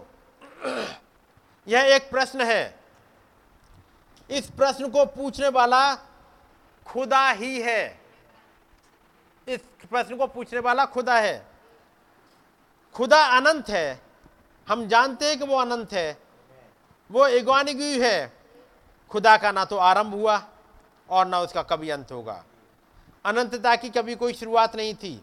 उसका ना ही कभी कोई अंत है, क्योंकि वो तो अनंत है। यदि खुदा अनंत है तो सवाल पूछता है क्यों? अब निकालिए फिर से। दूसरा राजा जो पढ़ा था अभी।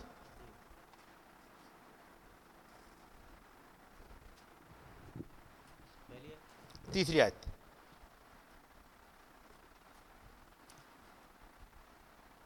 तब यहोवा के दूत ने तिशवी एलिया से कहा उठकर शोमरोन के राजा के दूतों से मिलने को जा और उनसे कह क्या इसराइल में कोई खुदा नहीं? क्या सवाल है क्या इसराइल में कोई खुदा नहीं? क्या जवाब होगा? खुदा है? है ना? तो फिर एक्रोन में क्यों जा रहे हो? क्यों एक्रोन में जाने की ज़रूरत पड़ गई? यहाँ पर इर्मिया से पूछा गया इर्मिया के किताब में पूछा गया, क्या गिलाद देश में कुछ बलसान की औषधि नहीं? क्या कोई मरहम नहीं? क्या उसमें कोई वैद्य नहीं? यदि है तो मेरे लोगों के घाव क्यों चंगे नहीं हुए? उसका मतलब लोगों को कुछ घाव हैं अभी भी, जिनकी चंगाई मिली नहीं।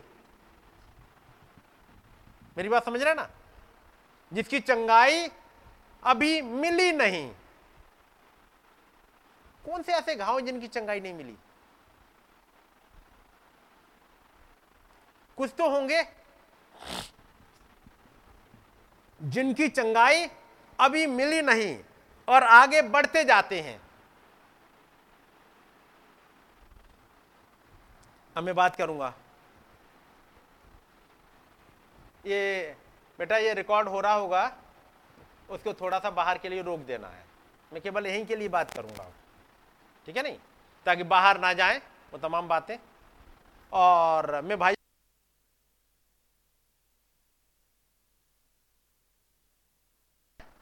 बाइबल में एक बार ये कहा गया था, ये कितना मनोहर है कि भाई आपस में मिले रहे। कितना मनोहर है।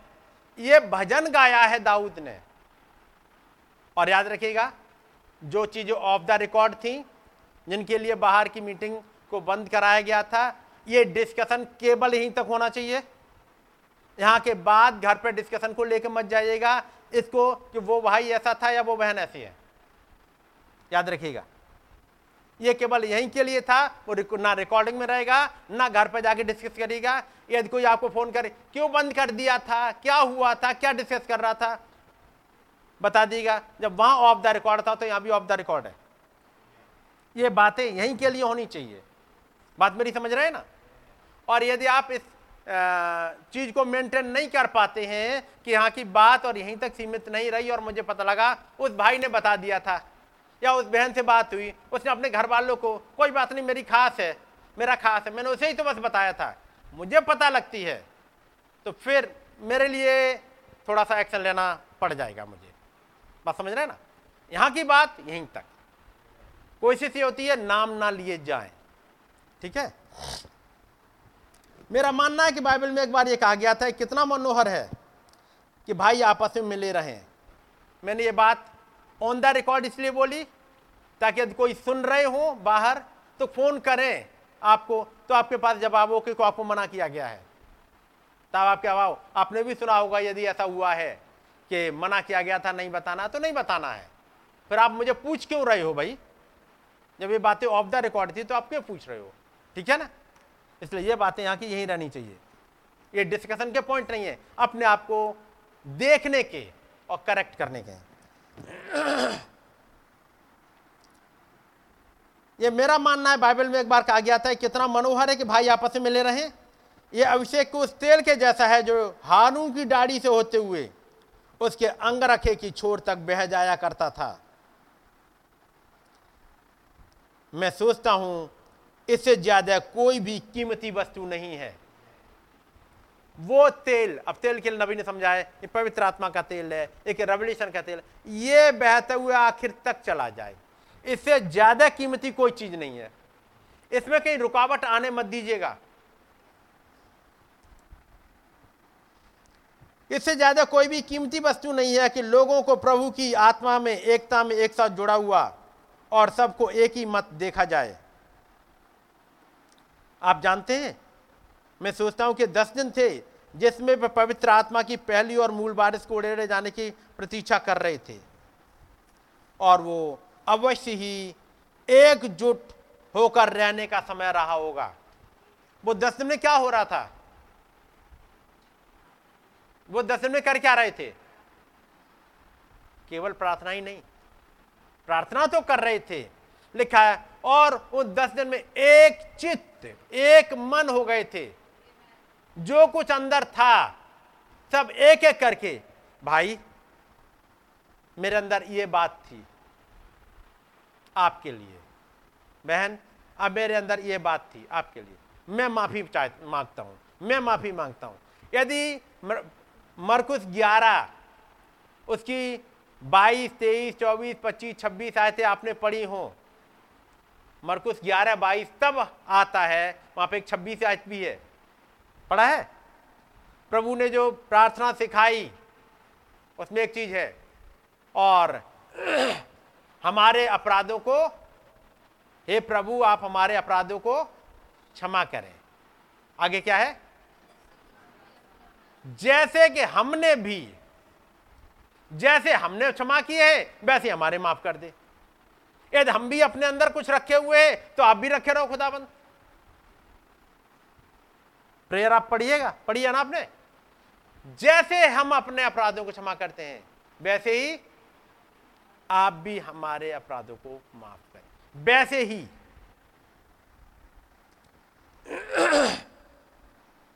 वो दस दिन में क्या करा था? निकालो यहाँ पे। मैसेज को, यीशु मसीह कल आज गाने के से हैं। मैं उन हिस्सों को पढ़ रहा हूँ जो आप पढ़ते हुए चले गए होंगे।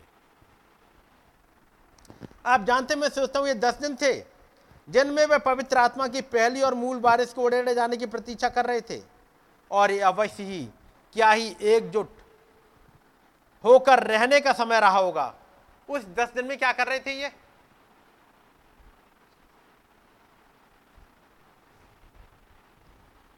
दस दिन में थे कहाँ ये?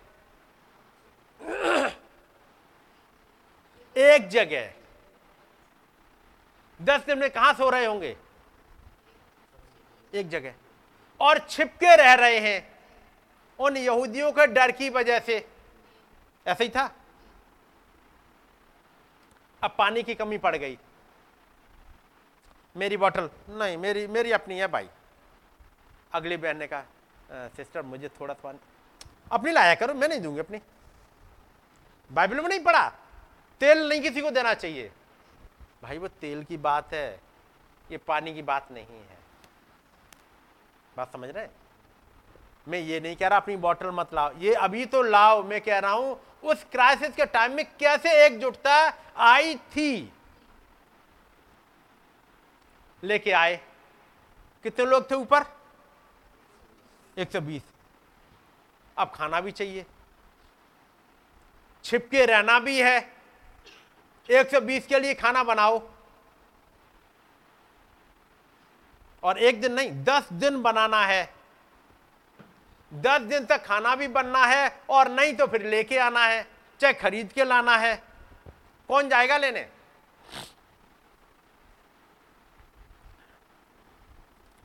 यदि सारे 120 लोग चले गए तो तो पोल खुल जाएगी, कहाँ पे छिपे हुए हैं ये? कौन जाएगा? अपना अपना खाना ले आओ। ऐसा होगा? नहीं ब्रदर आप ही बैठो। सिस्टर आप ही बैठो। आप नहीं जाओ। मैं जाऊँगा। कुछ होंगे जो अपने आप को ऑफ़र करेंगे। अगर नहीं, तुम्हारे लिए कोई दिक्कत हो जाएगी तो कोई बात नहीं। मैं जाऊँगा, लेकिन तुम बैठो। तुम नहीं कर पाओगे, तुम मैनेज नहीं कर पाओगे। तुम भाग नहीं पाओगे। यदि वो दौड़ाएँगे तुम भागना भी नहीं आएगा। तुम सामान लेके चलोगे, थक जाओ। मैं जा रहा हूँ। मैं जा रही हूँ। कोई होगा जो दूसरों के लिए, अपने भाई बहनों के लिए खुद आगे बढ़ रहा होगा। बात समझ रहे? कोई है जो खुद आगे बढ़ रहा है। ब्रदर आप पूछो, कैसे बढ़ना चाहिए आगे? आगे बढ़ने के तरीके हैं। अभी तमाम किताबें छपती हैं दिल्ली से भाई करण पाल के यहाँ से। वो किसी से कोई पैसा नहीं लेते। लेकिन उसकी वजह से भाई अपना पैसा तक लगा जाते हैं कई बार। भाई करण पाल लगाना पड़ जाता है। किताबें आएँगी। कोई आगे बढ़ा? मैं आगे बढ़ रहा हूँ। भाई, मैं भी आ रहा हूँ आपके साथ हेल्प के लिए। यह दिखाती है एकजुट हो आप।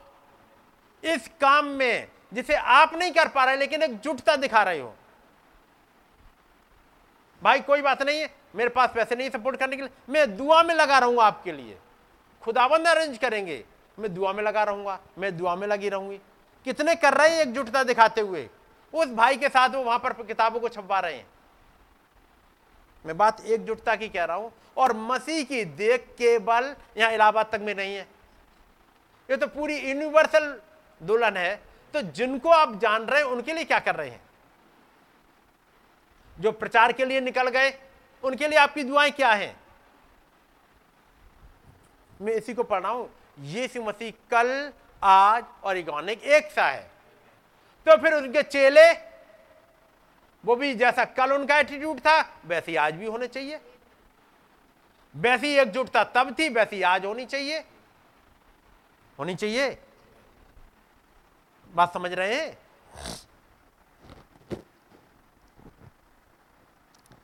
जिसमें वे सारे लोग एक मन और एक चित्त थे। क्या हुआ इनका? है 120 लोग?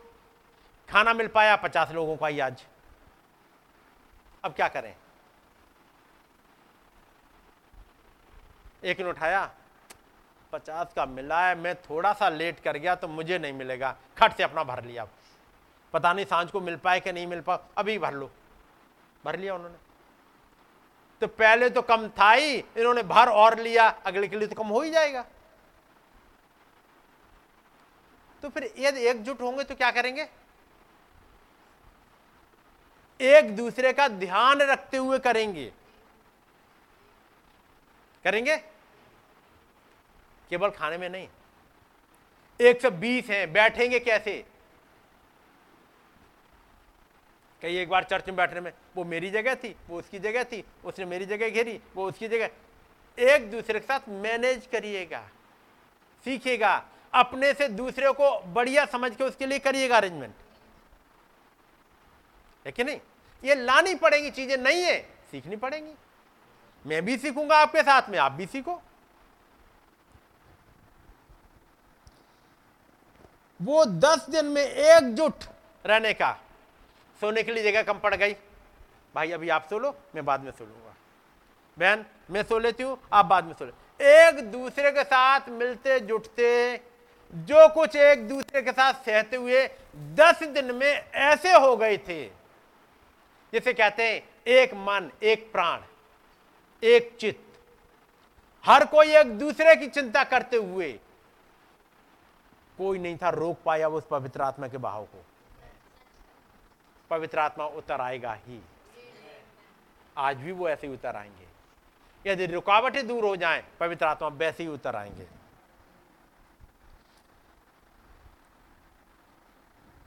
तब से ऐसा ही रहा है कि जब भी लोग आपस में उस एक प्रकार से एक साथ जमा होते हैं तो पवित्र आत्मा सदा सर्वदा ही उनसे भेंट करता है। यदि लोग उन्हीं कंडीशन पर फिर आ जाएँ तो पवित्र आत्मा फिर उतर के आएँगे। और वैसे ही जब लोग भवन में आते हैं बचन को उन्हीं वाली कंडीशन पे वो यहाँ से कुछ लेके जाते हैं। और जो आते हैं केवल घूमने, वो घूम के चले जाते हैं। जो इस कंडीशन पे आते हैं, वो कुछ पाके जाते हैं।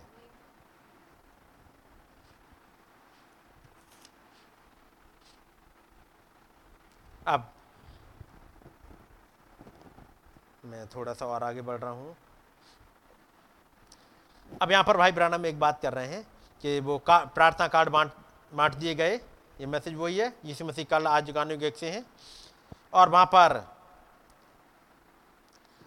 भाई ब्रानम कहते हैं कि मैं आज एक आदमी से मिला उस पार्क में मैं गया था तो वहाँ पे आदमी एक कूड़े के डब्बे में से कुछ निकाल रहा था।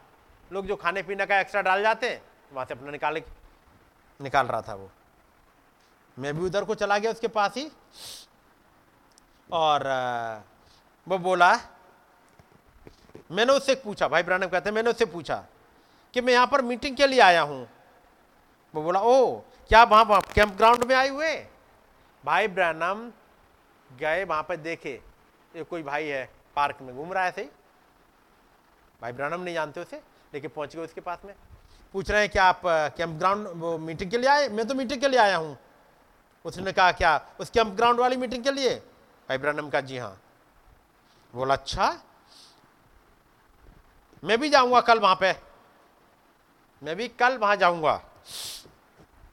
और वहाँ पर एक प्रचारक आए हुए हैं, जो कि भाई ब्रैनम है, वो वहाँ बोलने जा रहे हैं। मैंने कहा हाँ भाई ब्रैनम बोलने जा रहे हैं। वो बोला, मैं, ठीक है, मैं भी वहाँ जाना चाहता हूँ। मेरी पत्नी और मेरा परिवार कल रात वहाँ पर गया हुआ था। और उन्होंने मैसेज सुना, क्यों? क्योंकि क्यों वाला मैसेज चला था एक दिन पहले? कह रहे, कल मेरा परिवार वहाँ गया था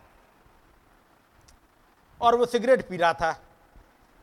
तो मैंने पूछा अच्छा क्या भाई ब्रैनम को जानते हैं? तो वो आदमी बोला हाँ वो कई साल पहले यहाँ पर आए थे, वो सोलह सत्रह साल पहले। और मैं हमेशा यही सोचा करता था कि इसके लिए तो बहुत ज़्यादा हिम्मत या विश्वास या ऐसी किसी चीज़ की ज़रूरत होती है। बोला मैं वहाँ उस शस्त्रागार में था। मैं भाई ब्रनम को देखना चाह रहा था। मैंने देखा वहाँ चार पाइयों स्ट्रेचरों को और तमाम वो लोग लाए गए थे।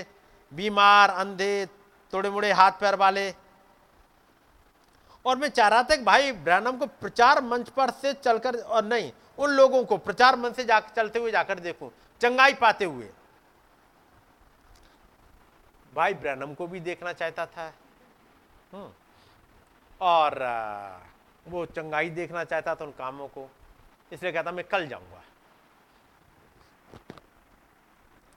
मैंने कहा, मैं भाई ब्रैनम ही हूँ। तो बोला, नहीं, आप नहीं हो सकते।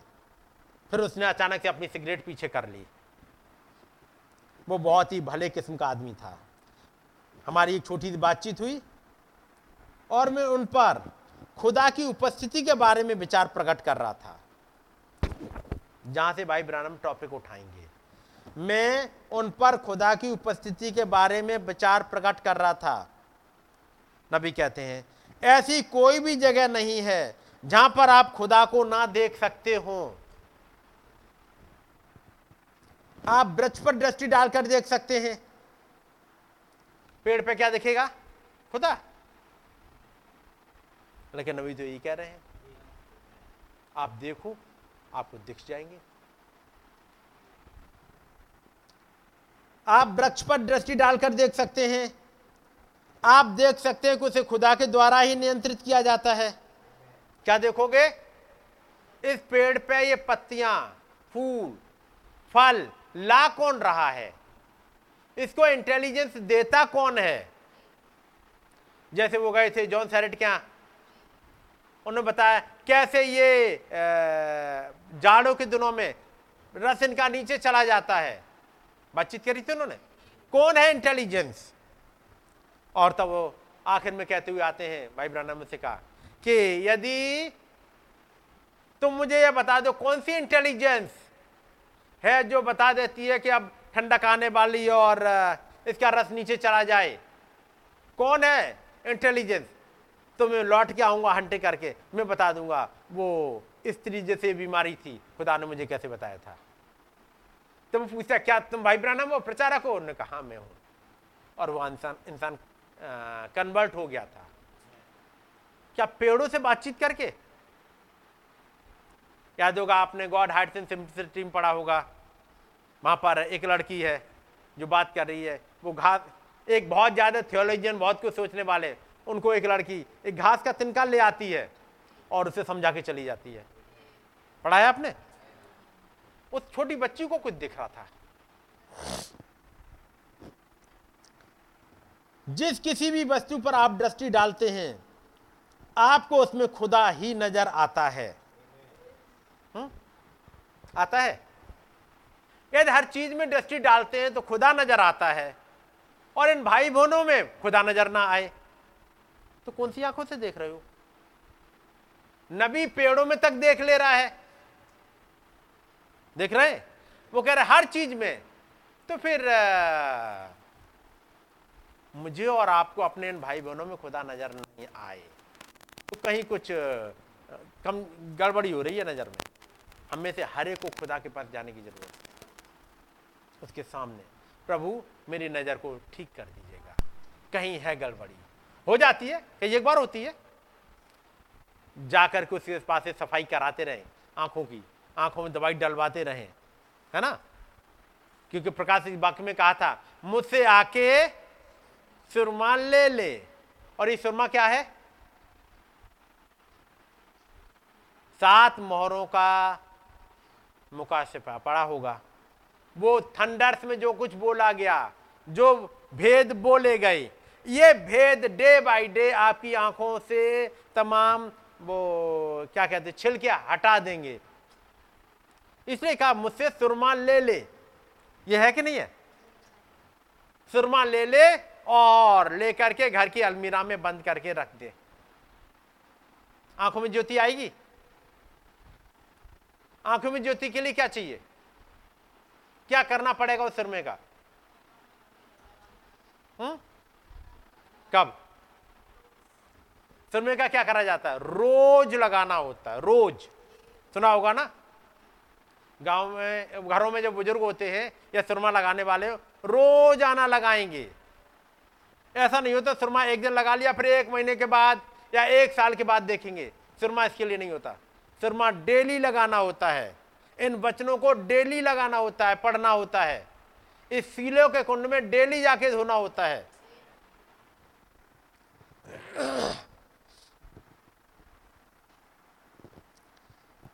मैंने उनसे कहा, मैं आशा करता हूँ कि अगर हम जीवन में फिर कभी मिलते हैं तो आप अपने परिवार के जैसे ही एक मसीह होंगे। क्योंकि भाई ब्रानम ने जब उससे बात करी तो उसने बताया था कि मेरी पत्नी और मेरा परिवार तो कल गया था। आप क्यों नहीं गए थे? मुझे ज़्यादा अच्छा नहीं लगता। मैं भी देखता हूँ कल जाऊँगा। मैं देखूँगा। अब कल की नौबती नहीं आने दी, भाई ब्रनम ने तो वही मुलाकात करा दी। है कि नहीं? और तब कह रहे, जब अगली बार मुलाकात होगी तो मुझे लगता है आप मसीही होंगे। और जो ही वे चले गए, त्यों ही मैंने उनके लिए प्रार्थना की। जैसे वो मेरे पास से गए, भाई ब्रनम एक किनारे की तरफ़ गए और दुआ करी। उसके लिए जो भाई चला गया। क्या ये एटीट्यूड हमारा हो पाया है? एक एटीट्यूड है उनका? भाई से कहा, उनके लिए दुआ करी। जब वो चले गए, फिर उनके लिए दुआ कर रहे। यानी वो इंसान उनके दिमाग से हटे नहीं अभी भी। जैसे कहते वास्तविक प्यार। उससे लगाओ तक वो भी बच जाए। और फिर एक और सज्जन आ गए, उनसे भी बातचीत हुई। और तब नबी कहते अब अगले दिन है, दिन में हो गई बातचीत। उसने कहा था, मैं कल आऊँगा। और भाई ब्रनम कहते हैं और अगर आज रात्रि वो यहाँ पर मौजूद हैं तो मैं आशा करता हूँ कि उन्हें, उन बातों को कहने के लिए मैं शर्मिंदा नहीं कर रहा हूँ। मैं भरोसा कर रहा हूँ कि खुदा ही उन दोनों पुरुषों में से मसीही जन बना देगा। उन दोनों पुरुषों में से, उन दोनों को ही।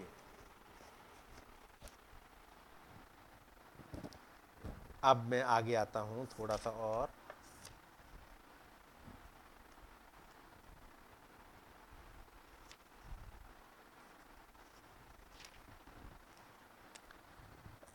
अब नबी हम मीटिंग में आ गए हैं और कहते हैं? मुझे इस बात के लिए बहुत ज़्यादा सम्मान प्रदान किया गया है कि मैं यहाँ आऊँ। मैं कल आपकी सभाओं में से एक में बोलूँगा। मैं सोचता हूँ कि वो कल दोपहर होनी है। कल दोपहर को एक और सभा होनी है। कौन सी थी मीटिंग वो? एक सीक्यू समझ गए? आए, उन्होंने प्रचार किया, क्यों? लोग बहुत भले हैं, वो लोग बहुत बढ़िया हैं। लेकिन वहाँ पर जब मैसेज दे रहे हैं तो बहुत से लोग आए हुए हैं। सत्रह साल के बाद भाई ब्रैनम वहाँ पे पहुँचे हुए हैं और प्रचार कर रहे क्यों? यदि अभी भी कोई दिक्कत है तो क्यों नहीं चंगे हुए? सत्रह साल पहले लोग चंगे हुए थे तो आज भी चंगाई मिलेगी। भाई ब्रानम ने पढ़वाया अहाब के समय का केस। अहाब किस टाइप का विश्वासी था? और जब उसका बेटा आया यहाँ पर जिसका नाम है, वो गिर गया है, बीमार हो गया है एक्रोन के देवता के पास भेजता है। तब एलिया आता है, पूछता है, क्यों? क्यों एक्रोन के पास जा रहे हो? एक्रोन के देवता के पास जाने की ज़रूरत पड़ गई। क्या इसराइल में खुदा नहीं है? वही एलिया फिर से वहाँ खड़ा हुआ है। एलिया के हिस्से को पढ़ते हुए एक एलिया वहाँ खड़ा हुआ है और अरकनसास के लोगों से पूछते हुए, क्यों? अगले दिन प्रचार कर रहे हैं। उन्होंने हिस्सा लिया, हम यीशु को देखना चाहते हैं। कैसे देखेंगे? और फिर कहते नबी? मुझे कल एक मौका मिला, कल फिर से कल से मैं प्रचार करूँगा। अगले दिन कौन सा प्रचार किया? ये तो हो गया। आज के दिन, अब वो कह रहा है, कल की मीटिंग में मुझे दी गई है कल भी मैं दोपहर को प्रचार करूँगा। O lord, just once more. एक बार और। कैसा? जैसा सत्रह साल पहले हुआ था। अरकनसास में जॉन्सबोरो में आठ दिन की लंबी मीटिंग थी। सैकड़ों नहीं, हज़ारों लोग चंगे हुए थे। प्रभु एक बार फिर। भले ही वो घटना उठाए उसकी, सिमसोन की, लेकिन O lord, just once more. एक बार और, वो ही बहाव आ जाने दे। जैसे सिमसोन ने दुआ करी, प्रभु वो ही आत्मा आ जाने दे। मैं बदला ले लूँ फिर से अपने दुश्मनों का। दुश्मन फिर से बढ़ गए हैं। ये सत्रह साल में बीमारियाँ फिर आ गई हैं। प्रभु, एक बार फिर।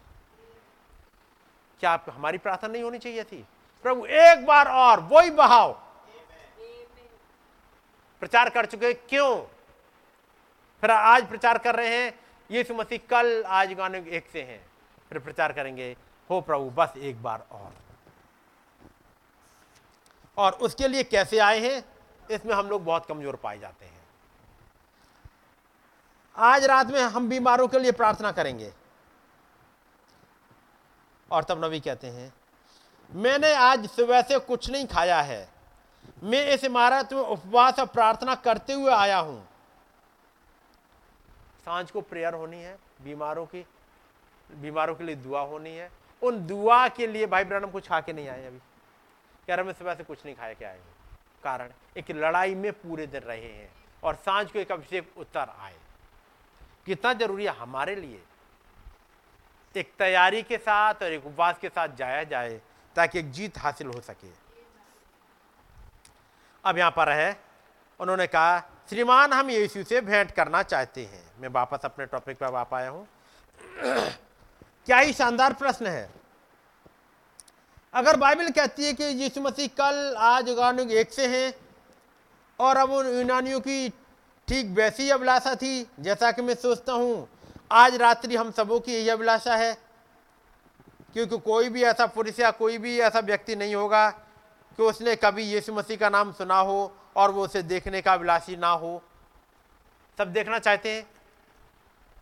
तो जब देखना चाहते हैं तब भाई ब्रानम कहते हैं, अगर आज रात्रि में सभा में ये पूछूँ कि क्या आप यीशु को देखना चाहते हैं तो मैं सोचता हूँ, हम सब जो यहाँ यहाँ पर हैं, हम में से हर एक का हाथ उठ जाएगा।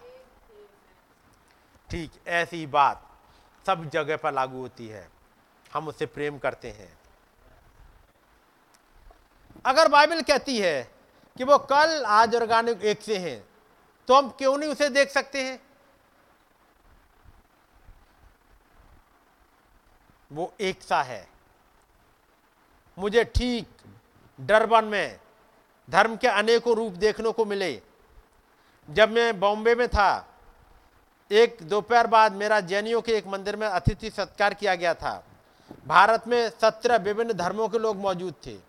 वहाँ पर एक आदमी जो 20 साल से अंधा था और वो चुनौती दी गई थी। और मैंने कहा, अब ये होने पाए कि सृष्टि का खुदा ही यहाँ पर पाँच लाख लोगों के सामने इस पुरुष को उसकी आँखों की रोशनी दे डाले। पैरा नंबर 44 है। और ये पुरुष कहता है कि जो ईश्वर है, देवता, उसे उसकी आँखों में रोशनी दे देगा, वो उसी की सेवा करेगा। मैंने कहा, मैं उस व्यक्ति का चेला बन जाऊँगा जो आकर इस पुरुष को उसकी आँखों की रोशनी दे देगा। वो पाँच लाख लोगों की सबसे ज़्यादा खामोश भीड़ थी, जो मैंने कभी सुनी थी। कोई भी नहीं आया। और अगर मैंने दर्शन ना देखा होता तो मैंने लोगों को चुनौती देकर ललकारा ना होता। वे वहाँ पर पाँच लाख गवाह थे। मैंने कहा, तुम क्यों नहीं आते हो? क्योंकि तुम ऐसा नहीं कर सकते हो। मैंने कहा, तुम मुसलमान हो। तुम तो दावे के साथ कहते हो कि हम इस देश में, इस देश में मुसलमान सबसे बड़ा धर्म है। मैंने कहा, हो सकता है कि गिनती में हो, और बौद्ध धर्म और दूसरे धर्म भी ऐसे ही है, परंतु निश्चय कोई ऐसा पुजारी या पुरोहित होगा जो आ सके और चुनौती को ग्रहण करे? नबी कहते कोई नहीं आया। मैंने कहा, इस कारण जो तुम ऊपर नहीं आते, वो यह है कि तुम ऐसा नहीं कर सकते हो। और ना ही मैं ऐसा कर सकता हूँ। क्योंकि स्वर का खुदा जिसने यीशु मसीह को मरे हुए में से जलाया था, जिसका आज रात में गवाह हूँ, मैंने एक दर्शन देखा था कि यह पुरुष अपनी आँखों की रोशनी प्राप्त करने जा रहा है, वही ऐसा कर सकता है। और अगर वो ऐसा नहीं करता है तो मैं एक झूठा नबी हूँ और मुझे अपने देश से बाहर निकाल देना। अगर वो ऐसा करता है तो फिर आप इस बात के लिए कर्तव्यबद्ध हैं कि आप अपने पुजारियों और पुरोहितों और सबके सामने इस बात की गवाही दें कि वही सचमुच में खुदा का पुत्र और जगत का उद्धार करता है। उस अंधे पुरुष को लाया गया। मैंने अपनी बाएँ उसके चारों ओर डाली। मैंने कहा, हे प्रभु यीशु, इस दर्शन के अनुसार जो विफल नहीं हो सकता है मैं प्रार्थना करता हूँ कि आप इस पुरुष को उसकी आँखों की ज्योति दे देंगे और वो पुरुष तो चीखने चिल्लाने लगा। वहीं पर शहर का मेयर बैठा हुआ था और उसे दौड़कर उसको कसकर पकड़ लिया और बिल्कुल वैसे ही वो अच्छी तरह से देख सकता था जैसे मैं देख सकता हूँ। इसके बाद तो उन्हें लो, सैकड़ों लोगों की फौज लगानी पड़ गई ताकि लोगों को पीछे हटाकर रखा जा सके। लोग तो उन फौजियों के जो भीड़ को पीछे रखने के लिए प्रयास कर रहे थे, ऊपर से उनकी टांगों के बीच से और डंडों के नीचे से ऊपर को दौड़ गए। जिस वक्त में बाहर निकला और कार तक पहुँचा, मुश्किल से ही मुझ पर कपड़े बाकी रह गए थे। मेरे पाँव में कोई जूती तक नहीं रही थी। लोग मेरे जूतों के लिए धक्का मुक्की कर रहे थे और मेरे कोट के लिए और मेरी हर चीज़ के लिए धक्का मुक्की कर रहे थे। वे खुदा के लिए भूखे और प्यासे हो रहे थे, क्योंकि उन्होंने कुछ अपने सामने एक जीवित खुदा का देख लिया था। लेकिन कोई दाढ़ी वाला हाथे छिदे हुए वाला तो वहाँ कोई नहीं आया। वो कह रहे, खुदा को देख कैसे सकते हैं? यीशु मसीह ने कहा, वो वचन कहता है, यीशु मसीह कल आज गाने को एक से हैं। तो ये तब दिखाई देते होंगे तो आज भी दिखाई देते हैं। वो दिखते कैसे हैं? उसको नबी समझा रहे हैं। एलिया का खुदा आज भी, अभी भी जीवता है। वो अभी भी ठीक उतना ही खुदा है, जितना कि वो कभी खुदा था।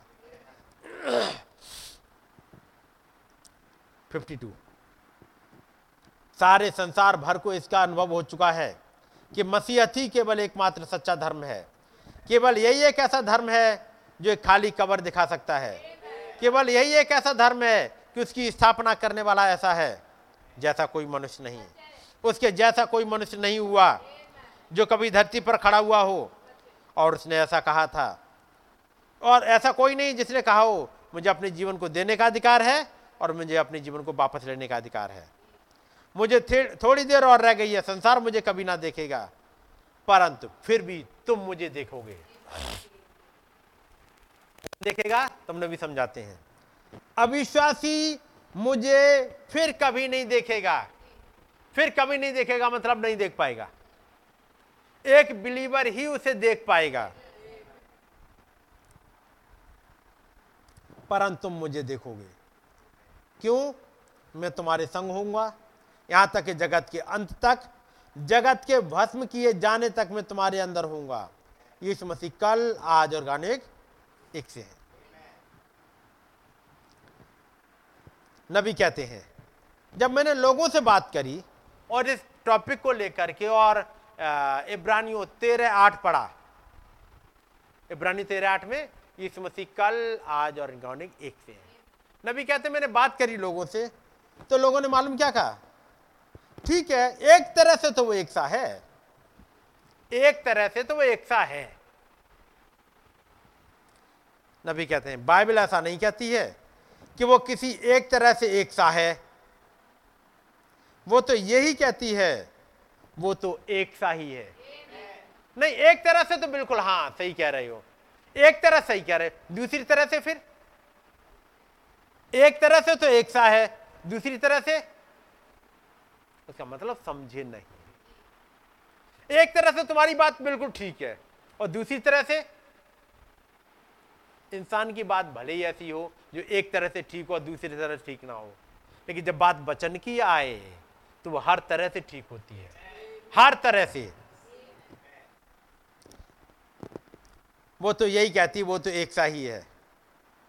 काश हम उसे देखने के लिए ठीक वैसे ही जोश से भरे हुए हों, जैसे वे यूनानी जोश से भरे हुए थे, जो आए थे।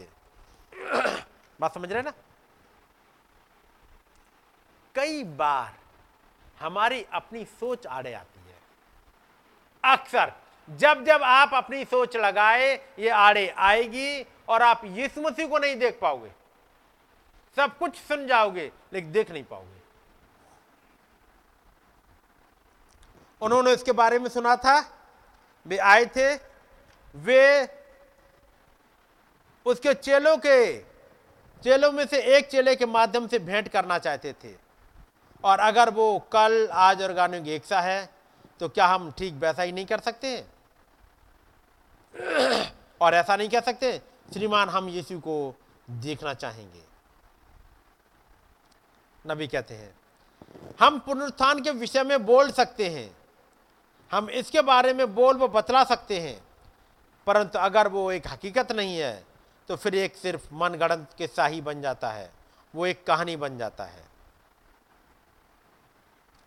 अगर आज रात्रि हमारे सम्मुख मसीह प्रकट हो जाता है और हम उसे खुदा के द्वारा, दिए गए सिद्धांतों के द्वारा और उसके वजूद के ठीक उन्हीं कार्यकलापों के द्वारा देख सकते हैं कि वो यहाँ पर है।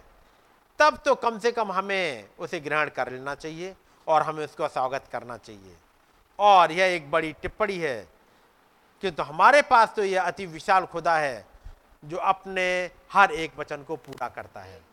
नबी कहना चाहते हैं यहाँ पर खुदा ने कुछ सिद्धांत दिए हैं। उस सिद्धांतों के अनुसार यदि हम चाहें तो हमें दिख जाएँगे।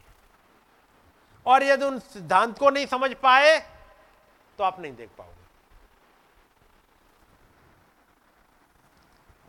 अब प्रश्न यह है, पैरा नंबर 63 अब प्रश्न यह है कि हम उस पर किस बात के लिए दृष्टि लगा रहे हैं? अगर आप उसे देखना चाहते हैं, अगर वो एक सा है तो आप किस प्रकार के व्यक्ति को देखने के लिए दृष्टि डाल रहे हैं? अगर वो आज रात्रि यहाँ पर अर्कनसास में इस टबरनेकल में होता है तो आप किस प्रकार के व्यक्ति को देखने के लिए दृष्टि डाल रहे हैं? नबी समझा रहे हैं, आप देखने किसे आए हो? उन्होंने इस टॉपिक को उठाया यूनानियों ने कहा, हम यीशु को देखना चाहते हैं। अब देखिएगा। हो सकता है हम एक ऐसे किसी व्यक्ति को देखना चाह रहे होते हो, देखना चाह रहे हो, जिसने एक लंबा सा चोगा पहना हुआ होता, जिसके चेहरे पर मूछ दाढ़ी उगी हुई होती, जिसके हाथों में कीलों के घाव के निशान होते, जिसके माथे व भों पर कांटों के घाव के निशान होते अगर आप वैसे किसी व्यक्ति को देखना चाह रहे होंगे तो फिर कंडीशन बता दी कैसे वाले देखना चाह रहे यदि आप चाहो, जो फ़ोटो लगाए ना सामने, ऐसा वाला फ़ोटो, ऐसी दाढ़ी होगी, बस वैसे ही चेहरा। ना यीशु मसीह को पहचान लोगे तो उसके हाथों में घाव हो यीशु मसीह जब भी आएँगे, क्योंकि थोमा से कहा था, तू मेरे हाथों में अपने हाथ डाल ले, मेरी पांजार में हाथ डाल ले, देख, हाथों में देख किलो के निशान है। तो जब भी प्रभु आएँगे तो अपने हाथों को दिखाएँगे ऐसे ही। यदि ऐसे वाले यीशु मसीह को देखने आए हो तो धोखे में रहोगे। उस फ़ोटो को इतना ज़्यादा सामने वाले को इतना रख लो, यदि दिख जाए ऐसा शख्स आप पे, चालो देखो यीशु मसीह आ गए। आप धोखा खाओगे। क्यों खाओगे? नबी समझाते हैं। तो फिर कोई भी व्यक्ति, कोई भी ढोंगी पाखंडी, उस पर आपको बहकाकर धोखा दे सकता है। धोखा दे देगा। आपको पसंद है वो दाढ़ी वाला ही तो एक आएगा, दाढ़ी वैसी रखेगा, वैसी मूछे रखेगा, वैसी बालों को काटेगा, वैसे ही लंबे से चोगा पहन लेगा और आ जाएगा। जब सैटन मार्टिन के पास आया, सुना होगा, क्या वैसा ही चारा नहीं बना लिया था? बना लिया था? उसने कैसे पहचाना? चेहरा देख के? वो सब कुछ दिखा सकता है। देखो, मेरे हाथों में घाव है। मेरे पैरों में भी घाव देख लो। ये डेबिल या कोई नकलची ढोंगी सब कुछ कर सकता है। हाथों में छेद लेके आ सकता है, जिसके लिए नबी ने कई एक बार समझाया। उनके हाथों में तेल निकलने लगता है, उनके हाथों में खून निकलने लगता है, उसके माथे से खून निकलता है। ऐसे ढोंग कोई भी कर सकते हैं। नहीं, लेकिन मैंने तो देखा, वास्तव में खून निकल रहा था। हाथों से वास्तव में खून निकलता था। क्या निकल सकता है वास्तव में खून? निकल आएगा। एक था आ, कोई क्रिश्चियन था उसने इतनी ज़्यादा दुआएँ करी इतनी ज़्यादा दुआएँ करी जैसे कहते एक सिद्धि सी प्राप्त कर ली। नाम मुझे मुझे नहीं याद। हाँ लेकिन फ्राइडे के दिन हाथों में से खून निकला करता था। फ्राइडे के दिन। जैसे ही फ्राइडे आया और हाथों में से खून निकलना स्टार्ट हो गया।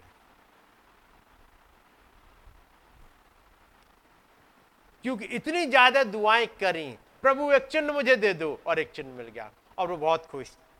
देखा, प्रभु ने दिया है। अब प्रभु ने दिया, किसी और ने दे दिया। मेरी बात समझ रहे? और यह हाथों से खून निकल रहा है, उसका यह मतलब है कि उद्धार मिल गया। यदि खून वाले हाथ ही होते, यही हाथ ऐसे ही वाले रहते तो इमास के रास्ते पे भी वो चेले तुरंत पहचान लेते कि देखो उसके हाथ में से खून निकल रहा है। उसे साँझ तक वेट नहीं करना होता रोटी तोड़ने का। उनके साथ साथ नहीं चलना होता, अपना हाथ दिखाते और चले जाते। ऐसा करा उन्होंने। तो हाथ में से खून निकल आए हो ये भी ढोंग हो जाते हैं, खूब होते हैं। माथे से खून निकलता है। पैरों से खून निकलता है। यदि ऐसे कोई मिल जाए तो इसका मतलब यह नहीं है कि आपको यीशु मसीह मिल गए। वो नबी समझा रहे हैं। उन्होंने इसी में पीछे कहा, मैंने वहाँ पर तमाम उन मूर्ति पूजकों को देखा है। मैं ने आग पे चलते हुए देखा है लोगों को। तो फिर तो कोई भी व्यक्ति, कोई भी ढोंगी, पाखंडी, उस पर आपको बहका कर धोखा दे सकता है। ये सच है। कोई भी नकल चीज़ की नकल कर सकता है। कोई भी व्यक्ति रंग से अपने हाथों में घाव के निशान बना सकता है। क्योंकि नबी के साथ हो चुका है। एक आया था, देखा, मैंने अपने कार्ड में लिखी है, बीमारी, और देखो, और पूरा पेंट करके आ गया था। देखा, देखो, सबको सामने दिखा रहा है कि देखो, ये बीमारी मुझे है, और मेरे कार्ड पे भी लिखी है। मैंने कहा ना, ये आदमी ढोंगी है। अचानक से एक दर्शन खुल गया और तब उस दर्शन ने दिखा दिया और तब भाई ब्रानम ने समझाया, एक तुम और तुम्हारी वहाँ पीछे बैठी हुई है और एक और आदमी पीछे बैठा हुआ है। तुमने तीनों ने होटल में बैठ कर के प्लानिंग करी है कि मुझे झूठा ठहराएँ। ये बीमारी तुम्हें थी नहीं, लेकिन अब हो गई है। और बीमारी लेके चला गया। तो कोई भी ऐसा पेंट करके ले आएगा यहाँ तक कि वो कांटों से खुद अपने को चीर कर जख्मी कर सकता है। यदि किसी को ये नकल ही करनी है। डॉक्टर के पास जाएगा, अपने हाथों में छेद कराएगा, बाद में लोगों को दिखाएगा, देखा ये घाव हो गए थे, अब अब ठीक हो गए हैं, लेकिन निशान तो अभी भी है। सिर पर भी निशान लगवा लेगा कांटों के। ये देखने का तरीका नहीं है, और यदि आप इसी चक्कर में हो कि जब भी यीशु मसीह से मुलाकात होगी, वैसे ही दिख रहे होंगे। तो आप धोखे में होगे। किसी दिन डेबिल मिल जाएगा और धोखा दे जाएगा। यहाँ तक वो कांटों से खुद अपने को चीर कर जख्मी कर सकता है और घावों के निशान बना सकता है। ऐसा तो कोई भी नकलची कर सकता है। फिर यह बात है, अगर आप उस किस्म के व्यक्ति को देखने के लिए दृष्टि नहीं डाल रहे हैं और ना ही आप उसके लिवास या उस पर देखने की दृष्टि डाल रहे हैं कि उसका डील डॉल कैसा है? क्योंकि अगर वो यहाँ पर होगा तो वैसे ही वस्त्र पहना होगा, जैसे आप पहने हुए हो। तब भी उसमें वहाँ पर कोई फ़र्क नहीं था। वो लोगों के मध्य में वैसे ही वस्त्र पहने हुए चलता फिरता था, जैसे लोग पहनते थे। उसने अपने दिन के पादरी पुरोहितों की जैसी वो वेशभूषा नहीं पहनी थी। उसने तो सड़क पर चलने वाले आम लोगों के जैसे ही वस्त्र पहने थे। और वो साधारण लोगों के जैसे ही कपड़े पहने हुए अतः वो साधारण लोग जैसे ही कपड़े पहने हुए हो, शायद वो कोई सूट या कोई और कपड़े पहने हो। आप उसे रूप, आकार, डील, डॉल के द्वारा कितना लंबा था, कितना छोटा था, कितना पतला, कितना मोटा, कभी नहीं जान पाएँगे। हम उसे ऐसे नहीं जानते हैं। और हम उसे ऐसे कदापि नहीं जान पाएँगे। परंतु मैं कहता हूँ, वो क्या होगा? अगर वो आज यहाँ होता तो वो खुदा का वचन ही होता। बिल्कुल ठीक यही वही था। अभी वो ठीक वही है। वो वचन है।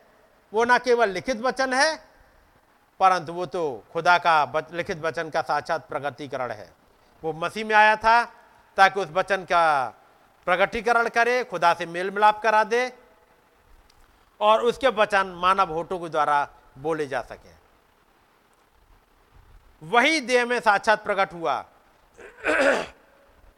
और वो यीशु मसीह था, अर्थात खुदा इमेनुअल अब आप कहते हो, क्या वो वचन है?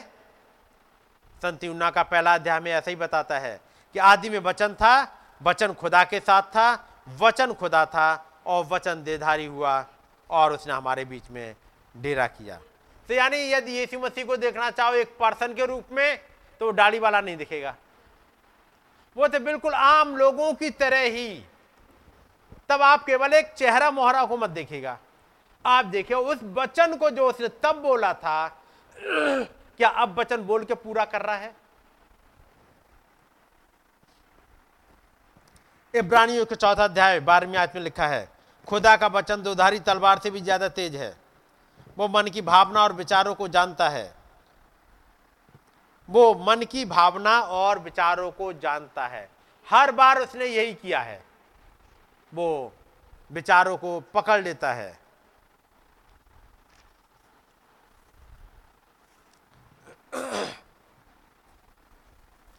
अब नबी कहते हैं, अगर मैं स्टार्ट करूँ para number seventy eight.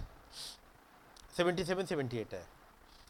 केवल एक ही सच्चा तरीका है जिसके द्वारा हम मालूम कर सकते हैं कि आज क्या है, कि हम वापस जाएँ और ये मालूम करें कि बीते हुए समय में क्या था। तभी हम जान पाएँगे कि आज क्या होगा। सचमुच में तो हम इस बात के लिए एक लंबी गाथा से शुरुआत कर सकते हैं जो बीते समय में हुई। अब ध्यान लगा के सुने और कान लगा कर सुने। अगर हम सिर्फ़ अतीत में ही पीछे जाकर ये मालूम कर सकें कि बीते समय में क्या था तो हम मालूम कर सकते हैं वो आज क्या है। पैरा नंबर वो संत यूना बारह बीस पढ़िएगा जरा। जो लोग उस पर्व में आराधना करने आए थे उनमें से कुछ यूनानी थे। उन्होंने गलील के बैतसदा के रहने वाले फिलिप्पुस के पास आकर उससे विनती की श्रीमान हम यीशु से भेंट करना चाहते हैं। फिलिप्पुस ने आकर अंद्रयास से कहा तब अंद्रयास और फिलिप्पुस ने जाकर यीशु से कहा। इस पर यीशु ने उनसे कहा वो समय आ गया है कि मनुष्य के पुत्र की महिमा हो। बस। अब यहाँ पर एक सवाल था कि चल के यीशु से मिलना चाहते हैं। अब नबी कहते हैं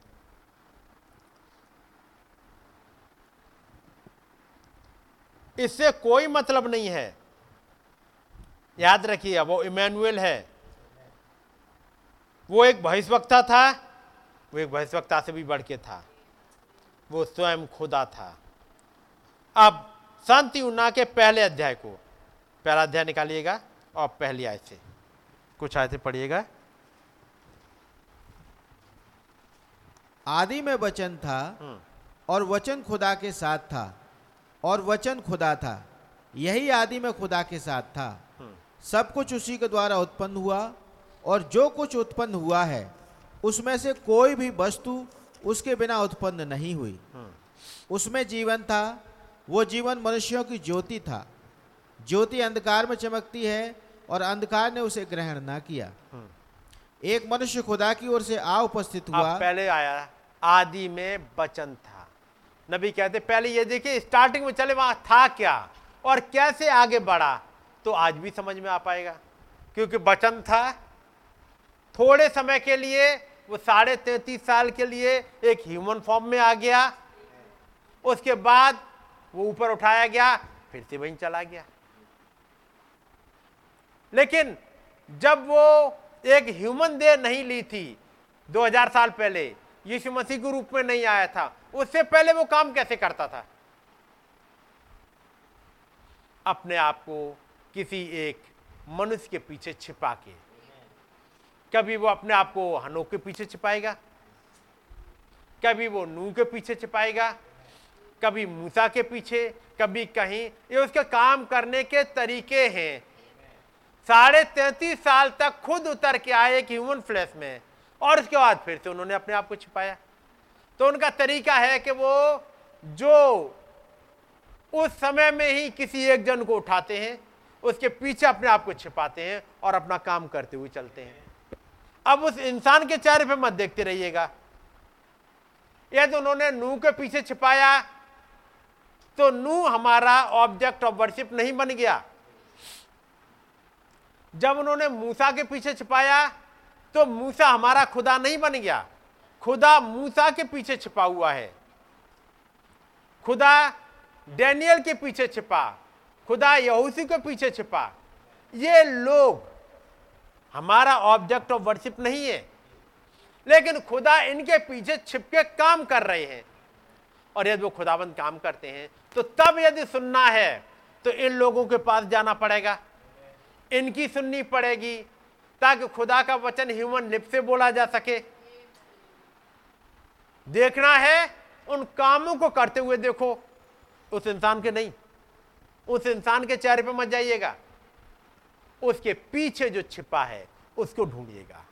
क्योंकि खुदावंत के काम करने के तरीके हैं। अपने आप को छिपाते हैं एक ह्यूमन फ्लैश के पीछे, एक इंसानी देह के पीछे और अपने कामों को करते जाते हैं। तब नबी कहते हैं यहाँ पर, समझाते हैं। जब यीशु मसीह ज़मीन पे आए तो इहुन्ना ने ही उसे केवल देखा था। कारण क्या था? इहुन्ना के अलावा उसे किसी और ने नहीं देखा था। सारे के सारे लोग वहाँ चारों ओर खड़े हुए थे, जब यूना बपतिस्मा दे रहा है। परंतु उनमें से किसी ने उसे नहीं देखा। यूना को छोड़कर इसे किसी ने नहीं देखा था। वही एक एक अकेला ऐसा था, जो उसकी बाट जो रहा था। कितने लोगों ने उसे देखा? यूना ने? एक लाइन एक सेंटेंस नबी ने बोला ये पैरा नंबर एट्टी वन में है। पैरा नंबर एट्टी में। वही एक अकेला ऐसा था जो इसकी बाट जो रहा था क्योंकि खुदा ने उसे बता दिया था कि वो उसे देखेगा। एक बात सम, याद रखिएगा इस यीशु मसीह को देख कौन पा रहा है? जो उसकी बाट जो रहा होता है। आप कहोगे, मैं तो कतई बाट नहीं हो रहा था। ये भले ही बाट ना जो रहा हो। इससे मुलाकात करने में आता भी नहीं है। ये ऊपर वाले से वो बाट, वो इंतज़ार मुलाकात करने भी नहीं आते। इसलिए कई बार ये बात समझ में भी नहीं आ पाती है। अचानक, अरे, हम तो जा ही रहे थे, मुलाकात हो ही गई। ये आप नहीं बाट जो रहे थे, ये लेकिन आपके अंदर एक है जो बाट जो रहा था। और यदि वो अंदर वाला और ऊपर वाला एक ट्यूनिंग में होंगे तो ऊपर वाला भी बाट जो रहा होगा। ठीक है नहीं? और नहीं तो उससे मुलाकात करने के बाद समझ में आ जाएगा वो कर क्या रहा था। लेकिन कोई न कोई यह इंतज़ार कर रहा था। नबी कहते हैं आप केवल वही देखते हैं जिसे देखने की आप प्रतीक्षा कर रहे होते हैं। अगर आज रात्रि आप यहाँ पर मसीह को देखने की वाट जो रहे हैं तो आप उसे देखेंगे। अगर आप उसकी आलोचना करने के लिए आए हैं तो आपको अपने हाथ में ऐसा बहुत कुछ मिल जाएगा जो आप आलोचना कर सकें। आप जो देखने चाहे, वो आपको मिल जाएगा। यदि आप प्रभु से मिलने के लिए आए तो उससे मुलाकात होगी।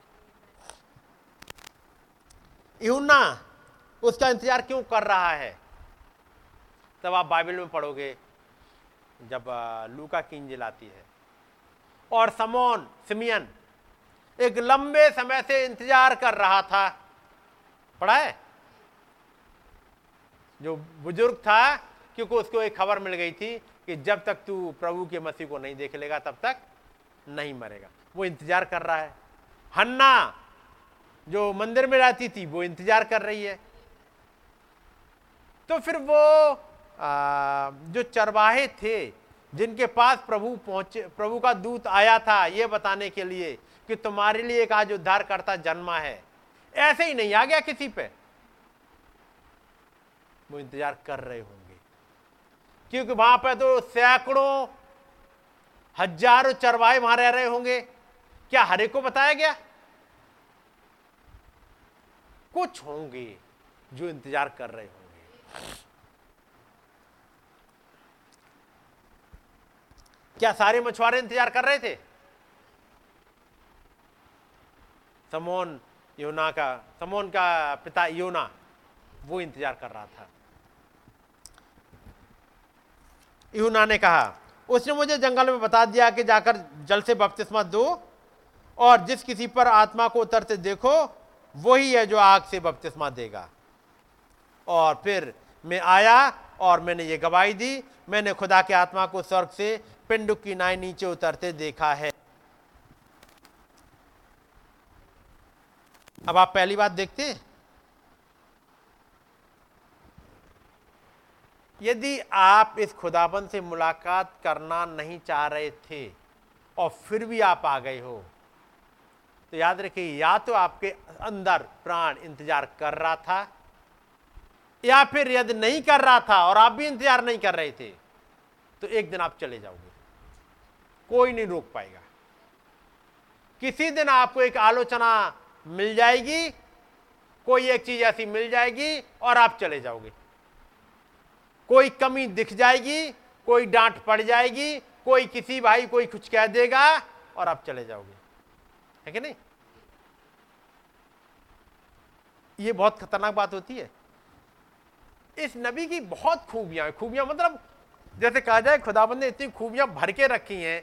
आप देखते जाओ कि ये नबी जैसे चल रहे हम कर पाए। अब जैसे अभी एक पॉइंट जो मैंने बोला तो मुझे याद आ गया। जब बैसदा का कुंड है, पड़ा होगा, उसके पाँच सौ सारे थे। वहाँ पर कैसे लोग रहते थे? जी? झोले के मारे और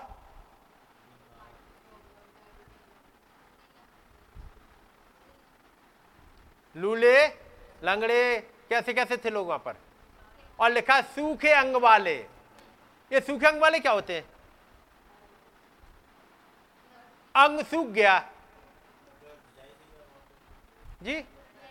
वहाँ से ब्लड सप्लाई सप्लाई कट गई। लाइफ नहीं जा रही। क्यों कट गई? कुछ हुआ किसी दिन। भाई बहन, अपने एक मैसेज में कहते हैं, किसी ने कुछ बोल दिया, चोट लग गई? चोट, चोटी तो लगती है, तभी तो सप्लाई बंद हो गई, चोट लग गई। किसी ने बोल दिया। किसी भाई ने कुछ कह दिया, किसी बहन ने कुछ कह दिया, उसका एटीट्यूड अच्छा नहीं लगा। हम नहीं जाते, वहाँ पे ऐसे बोल देते हैं। लग गई चोट। समझ रहे ना? वो बहुत एक्सप्लेन करते मैंने उसको रखा भी था। एक तब नबी की ज़िंदगी का देखिएगा। एक पॉइंट में आपको पढ़ के सुना दे रहा हूँ।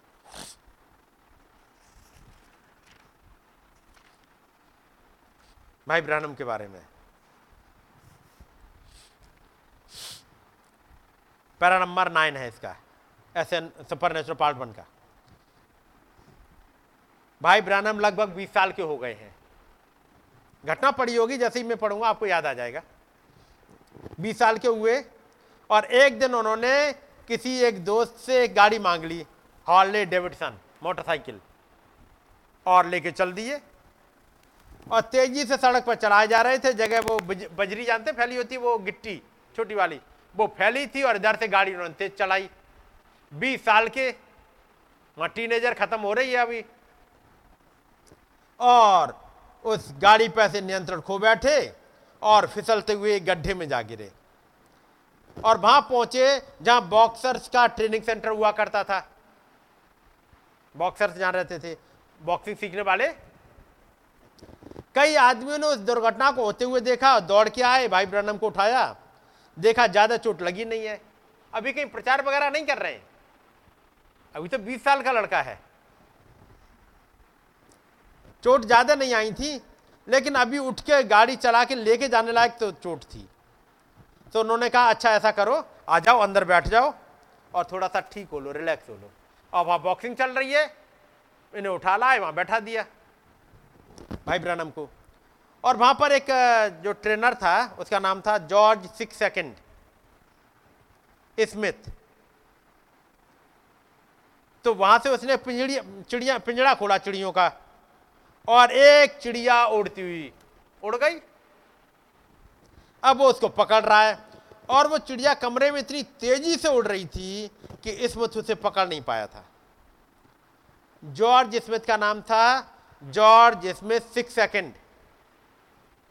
सुना है नाम उसका नाम George Smith six second George Smith को इसका उपनाम इसलिए मिला था कि उसने अपनी पहली पेशेवर लड़ाई में, यानी पहली उसमें लड़ाई में गए थे, उनका जो प्रतिद्वंदी था, उसे छह सेकंड में हरा दिया था। छह सेकंड में। अब पहली बार गया है जॉर्ज स्मिथ लड़ाई के लिए, और छह सेकंड में जिसने कर दिया होगा तो कैसी प्रैक्टिस रही होगी इसकी? छह सेकंड में के चले आए। तब से उसका नाम पड़ गया सिक्स सेकंड जॉर्ज इसमें सिक्स सेकंड कुछ मतलब होगा सिक्स सेकंड का भी? तो वो चिड़िया उड़ी वहाँ से और स्मिथ उसे पकड़नी बहुत तेज कर रहा है लड़का, जॉर्ज स्मिथ। भाई ब्रानम से शायद नौ साल बड़ा है। तो तेज़ी से अब चिड़िया उड़ रही नहीं पकड़ पाया। जैसे ही वो चिड़िया भाई ब्रानम के सिर के ऊपर से गुजरी, बहुत तेज़ी से उड़ी, भाई ब्रानम ने, बिल्ली ने उसे बीच में ही हवा में झपट लिया। पड़ा होगा ये। वो तो तेज तर्रार था ही। ये भी कम शिकारी नहीं रहे। बैठे और फुर्ती इतनी कि वो चिड़िया ऊपर से उन्होंने झपटा मारा ऊपर और पकड़ लिया। सिक्स सेकंड स्मिथ ने आश्चर्य तारीफ़ में सीटी बजाते हुए कहा, मैंने इतने तेज हाथ अपने पूरे जीवन में कभी नहीं देखे। अरे जवान, क्या तुम कभी पैसे के लिए मुक्केबाजी का मुकाबला करने के बारे में सोचो है?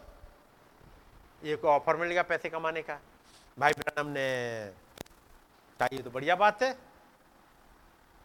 क्या आपको ऐसा मौका मिले? मान लो कुछ तो क्या करोगे?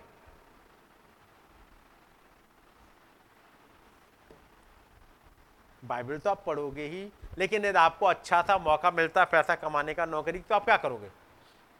छोड़ दोगे, बैठोगे या जाओगे? जाएँगे। लेकिन कहिए कि जवाब नहीं आए। भाई हमें मौका मिलेगा, बचन को हम साइड नहीं कर रहे, लेकिन हमें यदि पैसा कमाने का और काम करने का मौका मिलेगा, करेंगे। या घर पे आलसी की तरह बैठ जाएँगे। नबी तो नहीं कर रहे ऐसा। और इसके लिए क्या करना होता था? एक दिन में छह सात मील दौड़ते थे। हमारे जवान कितने हैं जो दौड़ लेंगे छह सात मील एक दिन में? जवानों का ऐसा होना चाहिए। ये बीस साल का लड़का है। तो वो बीस मील दौड़ वो छह सात मील दौड़ते तो आप लोग एक मील तो दौड़ो। नहीं तो कब दौड़ोगे? आज का टीनेजर दे, देखा कैसा है? जैसे आशीष भैया बताते रहते हैं। कौन सा वाला पोटैटो होता है? Couch potato. है? कैसा होता है काउच पोटैटो? ढीला, ढाला, लेकिन ये नबी ढीला, ढाला नहीं है। वो भाई बिल्ली पॉल के लिए हमेशा बोलते रहते थे। ये देर से उठता है। याद है? हमेशा इनकरेज करते रहे, जल्दी उठो। बिली पॉल भाई जल्दी कभी नहीं उठ पाए। भाई ब्रनम अर्ली राइजर थे। तो बिली पॉल अपने, कहते मेरे पापा अर्ली राइजर थे। एक दिन वो, भाई जो जब जल्दी उठते थे। भाई जो जब के साथ गए। फिर वहाँ से लौट के आए, कुछ लेकर। चलो, उसको जाके बताते हैं। बिली को बताते हैं। बताया अरे भाभी तो सो सो रहा होगा। भाई ब्रनम और, भाई जोजफ हंटिंग कर कर आके आ गए। और भाई जोजफ ने अपना निशाना लगाया था, बहुत बढ़िया। उन्होंने कहा, मैं जाऊँगा और बिल्ली को जाके बताऊँगा। आए, घंटी बजाई, बिल्ली पॉल पजामे में चले आ रहे हैं अपने में। सुना होगा ना? आज भी ऐसे बिल्ली पॉल जैसे लोग ढीले ढाले मत बन जाइएगा। मैं उस वाले से एक बात नहीं कहा, वैसे बहुत प्यारे भाई हैं। मैं कहता हूँ, वो काउच पोटैटो मत बन जाइएगा। किस सुबह घंटी बजी? छह बजे। छह बजे। रही है। सात बजे? आठ बजे? कितने बजे उठते हैं? पता ही नहीं है खुद कितने बजे उठते हैं, कितने बजे नहीं। ऐसे इंसान ज़िंदगी में क्या कर पाएँगे? हो सकता है नौकरी भली कर लें। खुदा के साथ नहीं चल पाओगे। खुदा से मुलाकात कब करोगे फिर? सुनिएगा। एक दिन में छह सात मील दौड़ते थे, फिर प्रशिक्षण कैंप में आ गए और वहाँ अपने मुख्य चलाते रहते, प्रैक्टिस करते रहते थे। जब तक कोई बॉक्सिंग रिंग में बुला ना ले। आगे चलते, मैं आगे पढ़ रहा हूँ। जॉर्ज स्मिथ बिली से आठ साल बड़ा था। तकरीबन 35 पाउंड ज़्यादा भारी था। वो सबसे ज़्यादा खूंखार आदमी था, जिनसे बिली अभी तक कभी भी मिले थे। पहली बार जब भाई ब्रहनम सिक्स स्मिथ के साथ जब पहली बार रिंग में पहुँचे ट्रेनिंग में, पहली बार जब विली अपने प्रशिक्षक के साथ रिंग में आया सिक्स सेकंड ने उसे इतनी बेरहमी से पीटा था। एक बार तो सिक्स सेकंड ने बिली को इतना जोरदार वार किया था कि वो रस्सियों के ऊपर से उड़ता हुआ रिंग के बाहर रखी हुई कुछ फोल्डिंग कुर्सियों पर जा गिरा। बीस साल का लड़का, उधर अट्ठाईस साल का, और कतई उसने कोई वो नहीं सिखाने में, कोई कोर कसर नहीं छोड़ रहे। समझ रहे ना? इतना बेहरमी से पीटा था, जैसे दुश्मनों को पीटते हैं। फिर अगली बार लिखा है, और बिल्ली को इतनी जोरदार बार किया था कि रस्सियों के ऊपर से उड़ता हुआ रिंग के बाहर रखी हुई कुछ फोल्डिंग कुर्सियों पर जा गिरा था। बिल्ली को उठने में फिर लंबा समय लगा। एक काफ़ी देर बाद हाथ पैर ना हो हाथ पैर को ठीक करते हुए उठ के आ पाए। कहाँ गिरे? एक तो वो रिंग वैसे ऊपर होता है और उससे उछल के वहाँ कुर्सी में पड़े हुए। क्या होगा? आज के जवानों का फेंक दिया जाए ऐसे तो। भाई ब्रनम उठ के आए। जब उनकी सांस वापस लौटी तो बोला, सिक्स, तुम्हें मेरे साथ ऐसा ही ऐसा ही क्यों करना था? गुस्से में सिक्स सेकंड हंसा फिर बोला, इस तरह की पिटाई से ही तुम्हें ज़्यादा फ़ायदा होगा। कारण, इससे मेरा फ़ायदा कैसे हो सकता है? तुमने तो मुझे लगभग मार ही डाला था। तब उसके सेंटेंस सुनिएगा। और ये सेंटेंस मैं केवल मुक्केबाजी के लिए अप्लाई नहीं करना चाहता हूँ। या मुक्केबाजी सिखाने के लिए मैं नहीं पढ़ रहा हूँ। मैं सिखाता हूँ कुछ एक एटीट्यूड कुछ पॉइंट्स ताकि आप इस बचन के साथ कैसे चल पाओ। देखो बिली मुझे इससे कोई मतलब नहीं है कि तुम कित फ़िज़िकल तौर पे कितने स्वस्थ हो। किसी भी समय जब तुम पर चोट पड़ती है तो वो तुम्हारे तंत्रों को झटका दे देता है। समझ रहे नहीं? जैसे किसी ने चाहे घूसा मारा, चाहे लाठी पड़ी, चाहे गिर पड़े, ये तुम्हारे सिस्टम को एक झटका देता है और हृदय में लहू के बहाव को रोक देता है। बॉक्सिंग में तुम्हें यह सीखने की ज़रूरत होती है कि एक जोरदार घातक मुक्के को कैसे झेलें और फिर तुरंत वापस आ जाए। ताकत इससे नहीं कितने मज़बूत हो। एक घूसा पड़ गया जैसे पता लगा कि नहीं उठ पाओगे, क्योंकि शरीर कहता है, नहीं उठ पा रहे अब। तब भी आप कितनी जल्दी उठ के आ जाओ। इसकी प्रैक्टिस डालनी है कि तुम्हारी बॉडी कितना जल्दी वापस आ जाए। नहीं तो लड़ाइयों में जब तलवारें चला करती थी, एक का हाथ कट गया। हाथ कट गया, अब दूसरे हाथ से ही चला रहे हैं। अब वो वो गया तो गया। अब उसका क्या होगा? वो तो गया। जब तक दूसरे से ही चला रहे हैं। बात समझ रहे हैं? अब हाथ कट गया अच्छा पहले डॉक्टर के पास जाके सिलवा लाऊं। इतने में उठाओगे तब तक गर्दन काट के बराबर कर देगा। यही होगा। कितनी जल्दी वापस लौट आए। यदि तुम्हारा शरीर तुरंत वापस लौट पाने का व्यस्त ना हो तो तुम वहीं पड़े रह जाओगे और गिनती पूरी हो। हो गए तो पटकी खाने के बावजूद भी तुम जल्दी वापस उठकर खड़े हो जाओगे। अभी क्या हुआ? उठाया और सिर्फ़ फेंक दिया बाहर। अब पड़े उसके बाद काफ़ी देर बाद सांस वापस लौटी। उतनी देर में तो गिनती पूरी हो गई। खत्म। ऐसी ही लड़ाई उस लूसीफर से है। आप रिंग में कितनी देर बाद वापस लौटते हो? बेडनेस्टे को बुखार आया। हाथ पैर टूट रहा है। क्या थर्सडे को वापस मीटिंग में आ पाते हो? या बुखार का भी वो पूरे हफ़्ते पर बुखार मनाना है? होता है मनाने का? शनिचर का दिन था, सैटरडे का दिन था, कुछ काम नाम ज़्यादा हो गए, थकान आ गई, अब मन संडे को नहीं जा रहे। क्यों नहीं जा रहे? सैटरडे को खांसी हो गई, लूज मोशन हो गए, कुछ भी हो गया, संडे को आज चर्च नहीं आएँगे। कारण वो थोड़ा सा तबीयत ढीली सी है। संडे की तो एबसेंट लग गई। डेविल ने तो अपना काम पूरा कर ही लिया। आप कितनी तेज़ी से वापस आ सकते हो?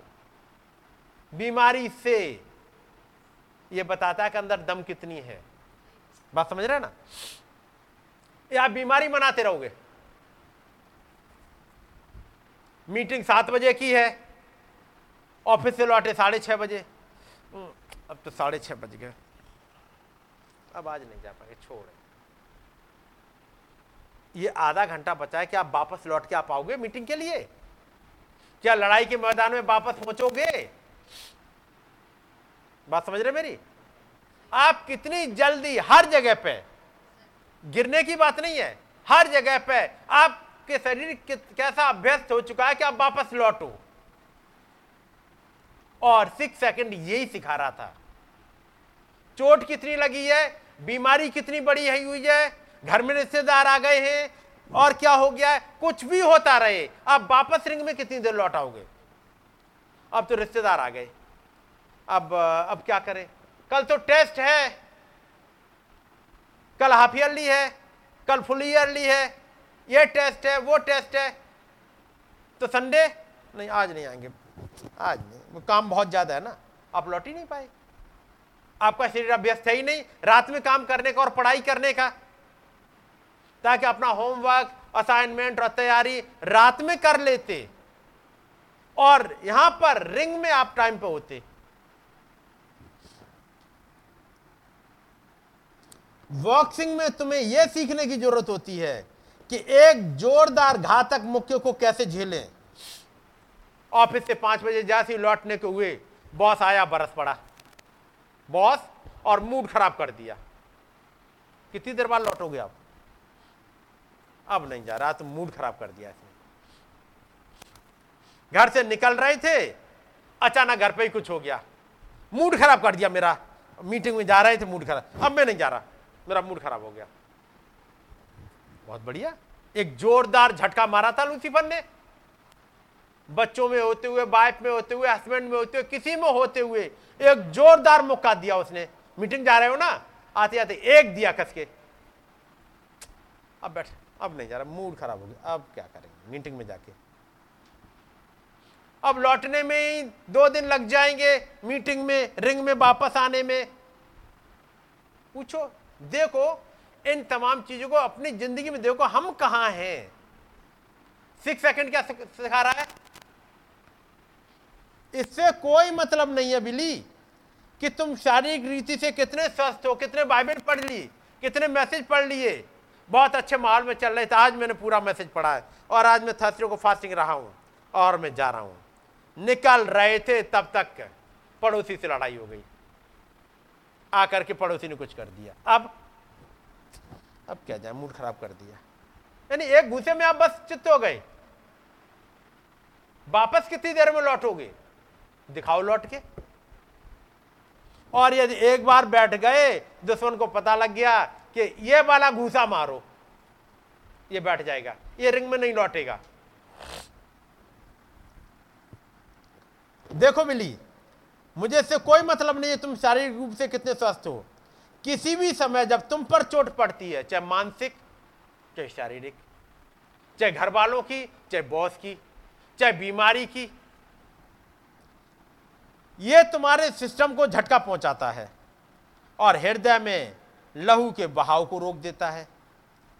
यह तो हृदय में लहू के बहाव को रोक देता है और वो लूसीफर का झटका आपके होली गोस्ट के बहाव को रोक देता है। आपको उस वाले माहौल में आने नहीं देता। आओगे, मीटिंग खत्म हो गई होगी। तब कह रहे चले ही जाते। जब मीटिंग का टाइम निकल गया ना, दस मिनट बाद हाँ अब आ गए हो इसमें, लेकिन चले ही जाते। अब देर हो गई। आप नहीं आ पाए टाइम गिनती होगी पूरी। बॉक्सिंग में तुम्हें यह सीखने की ज़रूरत है कि एक जोरदार घातक मुक्के को कैसे झेलें और फिर तुरंत वापस आ जाएँ। ये बातें भाई ब्रैनम की केवल जीवनी नहीं लिखी गई हैं। सुपर नेचुरल में जब भाई ओवन ने लिखा तो ऐसे ही नहीं लिख दिया है। उनके पीछे कुछ चल रही हैं। क्योंकि बाइबल में एक और जन था, जिसका नाम है पॉलुस।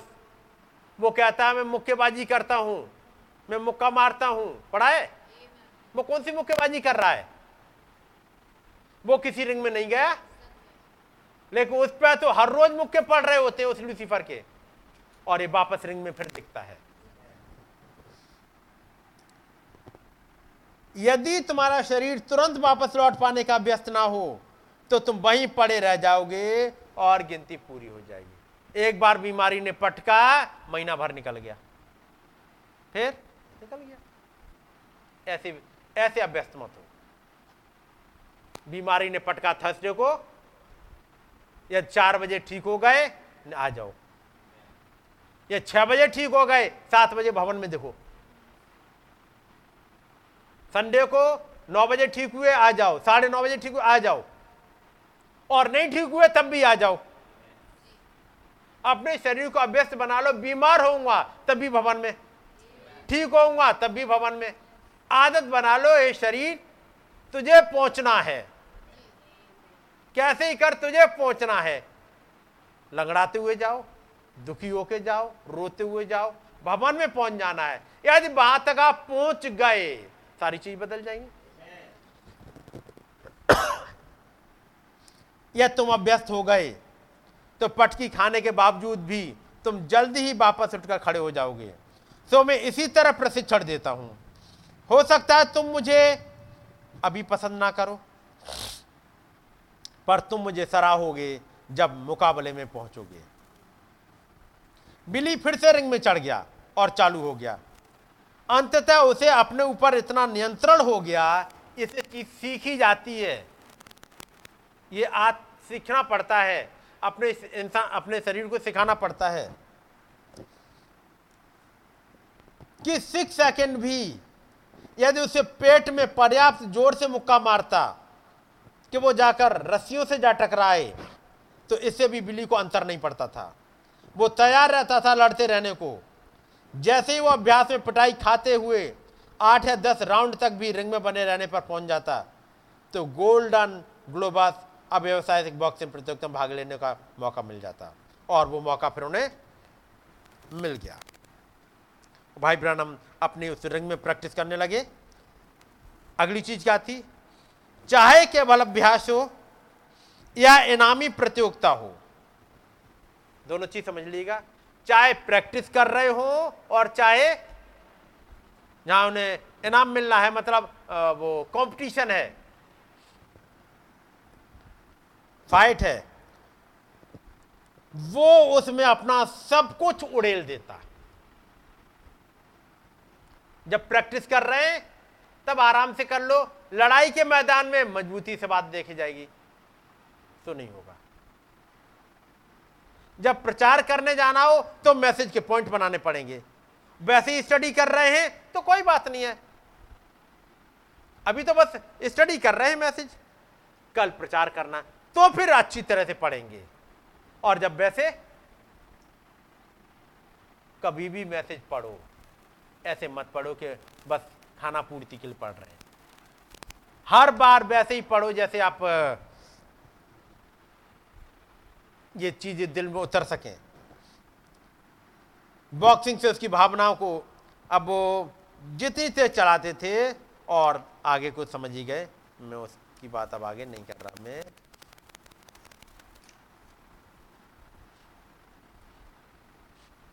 एक दिन खुदाबंद ने। अब ये चीज़ सीख ली, एक एटीट्यूड तो आ गया। एक दिन की बात है खुदाबंद ने उस बॉक्सिंग रिंग से वापस निकालेंगे और खुदाबंद ने एक दिन बॉक्सिंग रिंग से बाहर निकाल लिया, ताकि अपना काम कराएँ। लेकिन ट्रेनिंग वहाँ दी जा रही है। मैं वापस आता हूँ।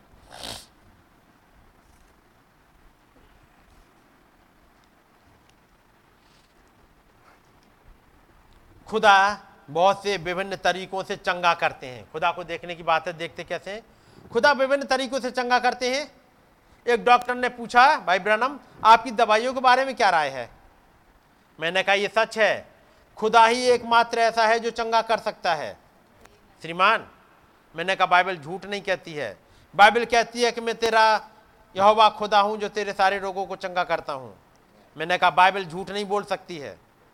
खुदा दवाइयों के द्वारा चंगा करते हैं खुदा प्रेम के द्वारा चंगा करते हैं खुदा समझ के द्वारा चंगा करते हैं चंगाई करने के तरीके दवाइयों के द्वारा करते हैं खुदाबंद प्रेम के द्वारा चंगे करते हैं खुदा समझ के द्वारा चंगा करते हैं खुदा देखभाल के द्वारा चंगा करते हैं खुदा प्रार्थना के द्वारा चंगा करते हैं खुदा आश्चर्य कर्मों के द्वारा चंगा करते हैं लेकिन संपूर्ण बात यही है खुदा ही चंगा करते हैं आगे।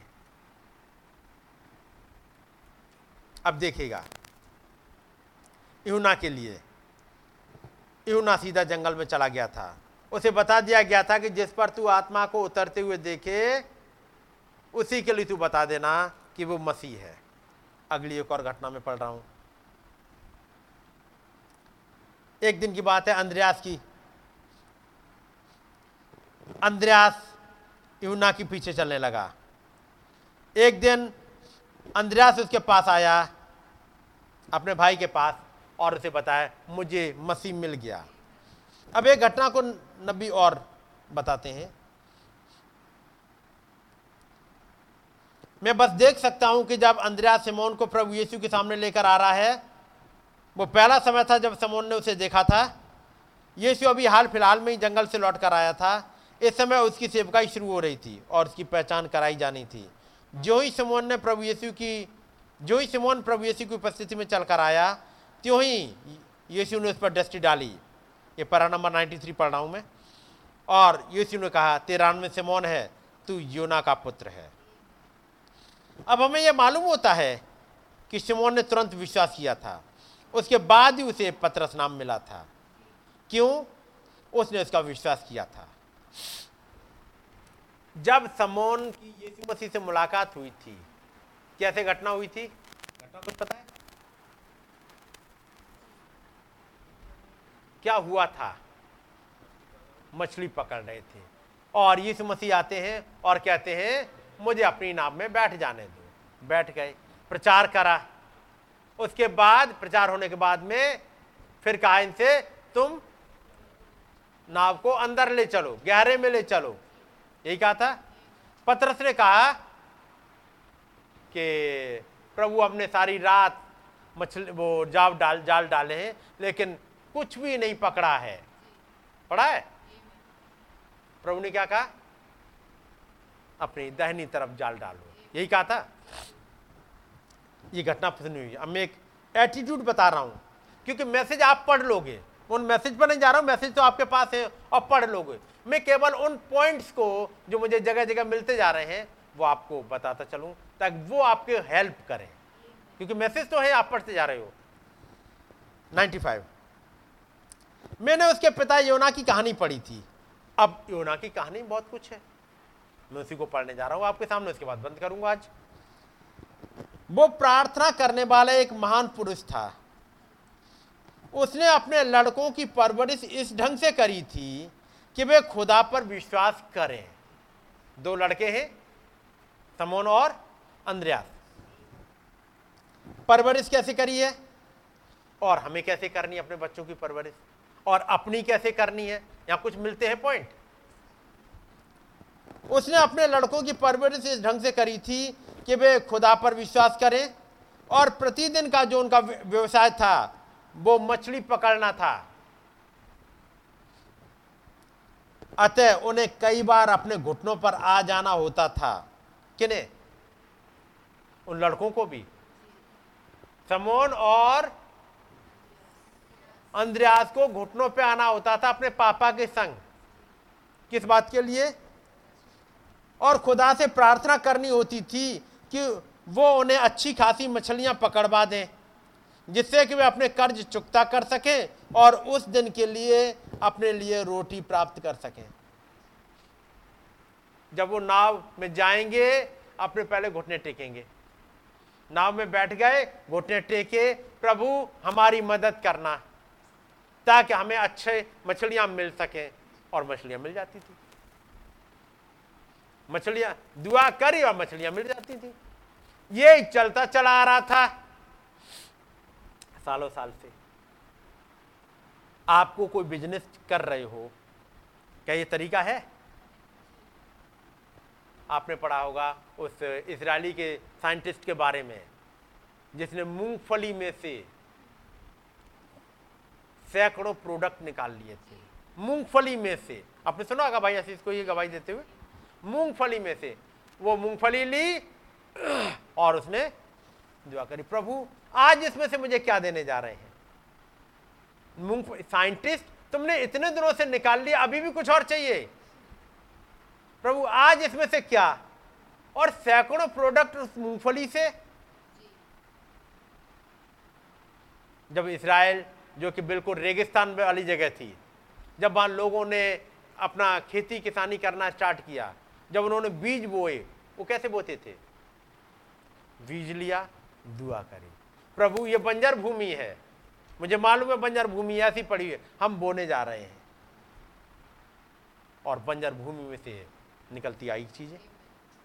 मूंगफली में से इतने तो क्या उस समुद्र में से नहीं आ सकती मछलियाँ? आती थी और अपना गुजारा करते थे। लिखा है, उन्हें कई बार अपने घुटनों पर आ जाना होता था और खुदा से प्रार्थना करनी होती थी कि उन्हें अच्छी खासी मछलियाँ पकड़वा दें तो जवानों, तुम क्या करोगे?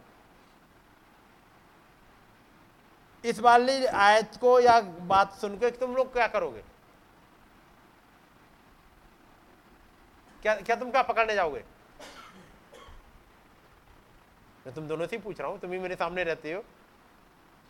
क्या करोगे?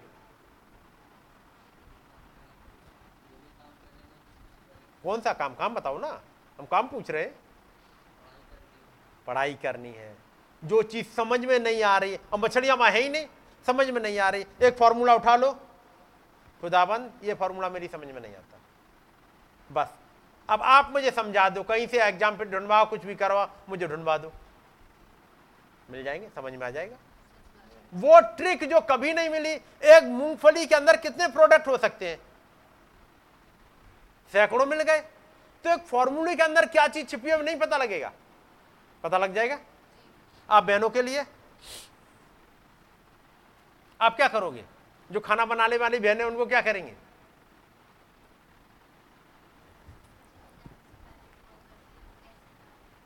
खुदाबंद, नमक भी वही है, मिर्चा भी वही है, सब कुछ वही है। लेकिन टेस्ट वो नहीं है। अब आप हर दिन नया टेस्ट लेके आ सकते हो। ला सकते हर बार ये बनाया तो पिछली बार तो ठीक था प्रभु और और कोई टेस्ट बचा हुआ है?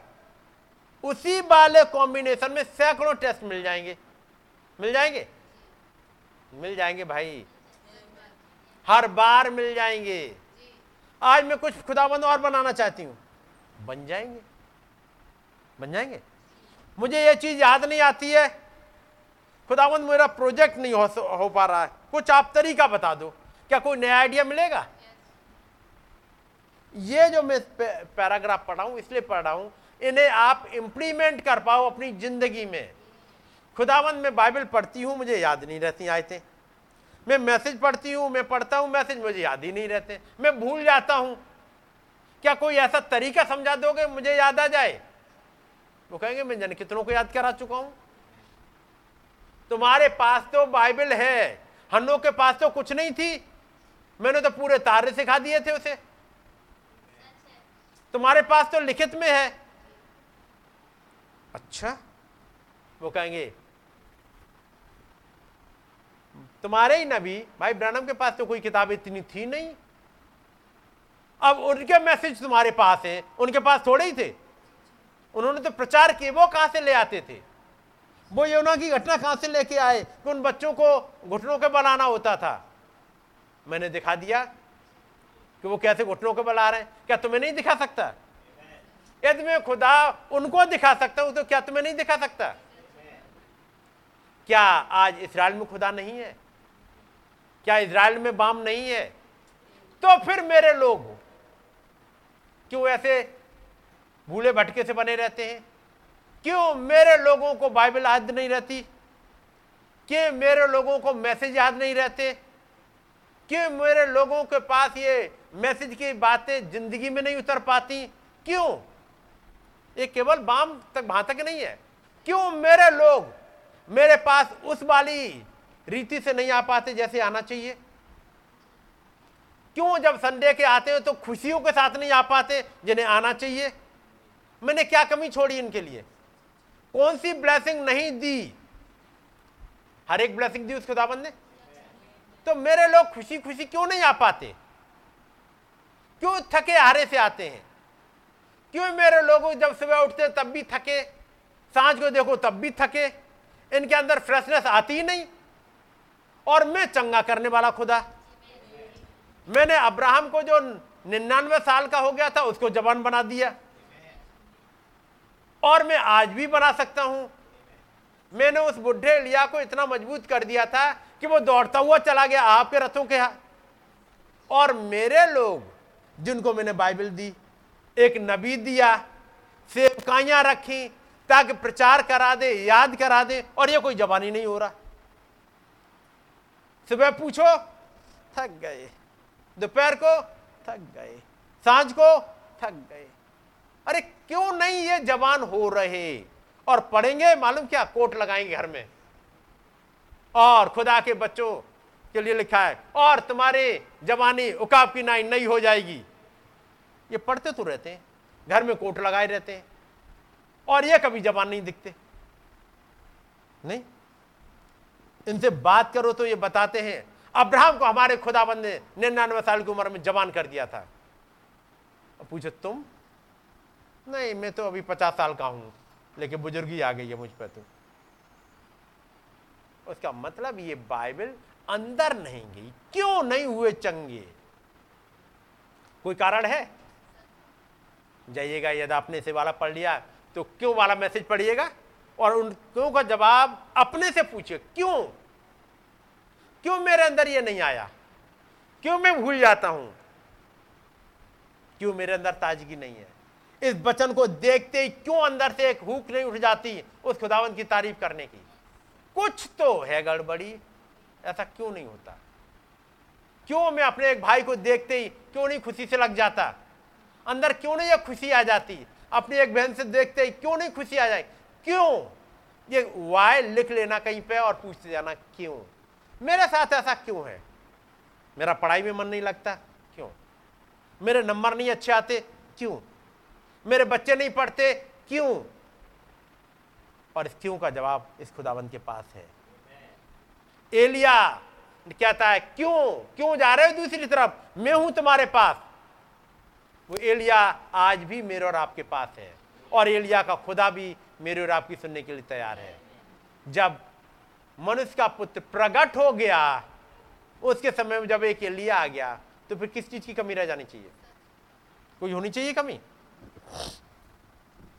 काश इससे पहले आप इसको समझ पाए। उन्हें कई बार घुटनों पर आ जाना होता था और खुदा से प्रार्थना करनी होती थी कि उन्हें अच्छी खासी मछलियाँ पकड़वा दें, जिससे वे अपने कर्ज चुकता कर सकें और उस दिन के लिए अपनी रोटी प्राप्त कर सकें। मैं आज यहीं पर बंद करूँगा। खुदाबंद दया करे, हम में से हर एक अपनी रोटी प्राप्त कर सके। हमारे तमाम कर्जे चुक जाएँ। कर्ज कौन से? आज किसके देनदार हो? इस शरीर के। शरीर के चलाए चलते रहते हो, इसके गुलाम बने हुए, जिधर वो चलाता उधर चले जाते। इसके सारे कर्जे चुकता कर दे, वो मिलेंगे इन मैसेज में ही। वो ताकत यहाँ से मिलेगी, कर्ज चुकता डेबिल आएगा नहीं फिर। आपके कर्जे खत्म। गॉड ब्लेस यू, मैं ही बंद करूँगा। आइए हम लोग दुआ करेंगे। अभी ये मैसेज खत्म नहीं हो गया, घर पे जाके पढ़िएगा। खुदाबंद ने चाहा तो आगे फिर और हिस्से को। अभी तो बहुत से पॉइंट रह गए वहीं पर। खुदावंद प्रभु यीशु मसीह एक बार फिर से आपके पास आते हैं। प्रभु हमारी जिंदगियों में निरी कमियाँ पाई जाती हैं। और यदि आप सवाल करने पे आ जाए प्रभु तो ये क्यों खत्म नहीं होगा? क्योंकि आपने तो सब कुछ दे दिया एक प्यारा सा नबी दे दिया। आप खुद उतर आए मोहरे खोल दी सेवकाइयाँ दे दी किताबें दे दी प्रिंटिंग फॉर्म प्रिंटिंग किताबें भिजवा दी, हमारी लैंग्वेज में ट्रांसलेट करा दी। समय भी बहुत दे दिया मीटिंग भी दे दी। आपने कुछ नहीं रख छोड़ा। आपने हर एक यत्न किया प्रभु। यदि कमज़ोर है तो हम अपनी बेवकूफियों से, अपनी नालायकियों से, अपने आलसीपन से, अपनी लापरवाहियों से और आज आपके सामने क्षमा चाहते हैं प्रभु। मान लेते अपनी गलतियों को कि निरी कमियाँ हैं प्रभु। लेकिन प्रभु, आप सर्व सामर्थ्य हैं। और यदि कोई आपके पास आ जाए तो उसके पास वो सोता मिल जाता है, जो हमेशा बहता रहता है। प्रभु, आज हम आपके पास आए हैं। प्रभु, हो महान सोते, हो चट्टान से हर समय बहने वाले सोते हमारी मदद करिएगा। इन भाई इन भाई बहनों की प्रभु, हम में से हर एक की हमारी कमियों को दूर कर दीजिएगा। हमारी लड़ाइयों को लड़ने वाले यवानिशी जब आप हमारे कैप्टन हैं, तब भी हम तमाम बार अपनी अकल से चलते हैं और लड़ाइयाँ हार जाते हैं। प्यारे प्रभु, आपके सामने आए हैं। आप ही हमारे कैप्टन बने रहें, ताकि हम लड़ाइयाँ हारने ना पाएँ। बल्कि हर एक लड़ाई जीत पाए प्रभु। आप हमारे कैप्टन, हमारे आगे आगे चलिएगा। हो हमारे हवा शालूम, हमें तसल्ली देने वाले। प्रभु, जबकि तसल्ली देने वाले महान खुदाबंद आप हैं, और कई बार हमारी ज़िंदगी में तसल्ली होती नहीं। वो शांति हमारे पास होती नहीं। हम बेचैन घूमते रहते हैं इधर उधर क्योंकि आपके पास नहीं आते। हैं प्रभु आपका रहम चाहते हैं। हमारी मदद करिएगा प्रभु। हम अपने सिंपल हृदय के पास, एक हम्बल हृदय के साथ आपके पास आना सीख सकें और आपकी चलाई चलें। आपका नाम जलाल पाए। हमारी विनती को सुने कबूल करें। प्रभु यीशु मसीह के नाम में आमेन। आए हमारे पिता, आप जो आसमान में हैं, आपका नाम पाक माना जाए। आपकी बादशाहत आए। आपकी मर्ज़ी जैसे आसमान में पूरी होती है ज़मीन पर भी हो। हमारी रोज़ की रोटी आज हमें बख्श दें और जिस प्रकार से हम अपने कसूर वालों को माफ़ करते हैं, हमारे कसूरों को माफ़ करें। हमें आजमाइश में ना पढ़ने दें, बल्कि बुराई से बचाएँ, क्योंकि बादशाहत कुदरत और जलाल हमेशा आपका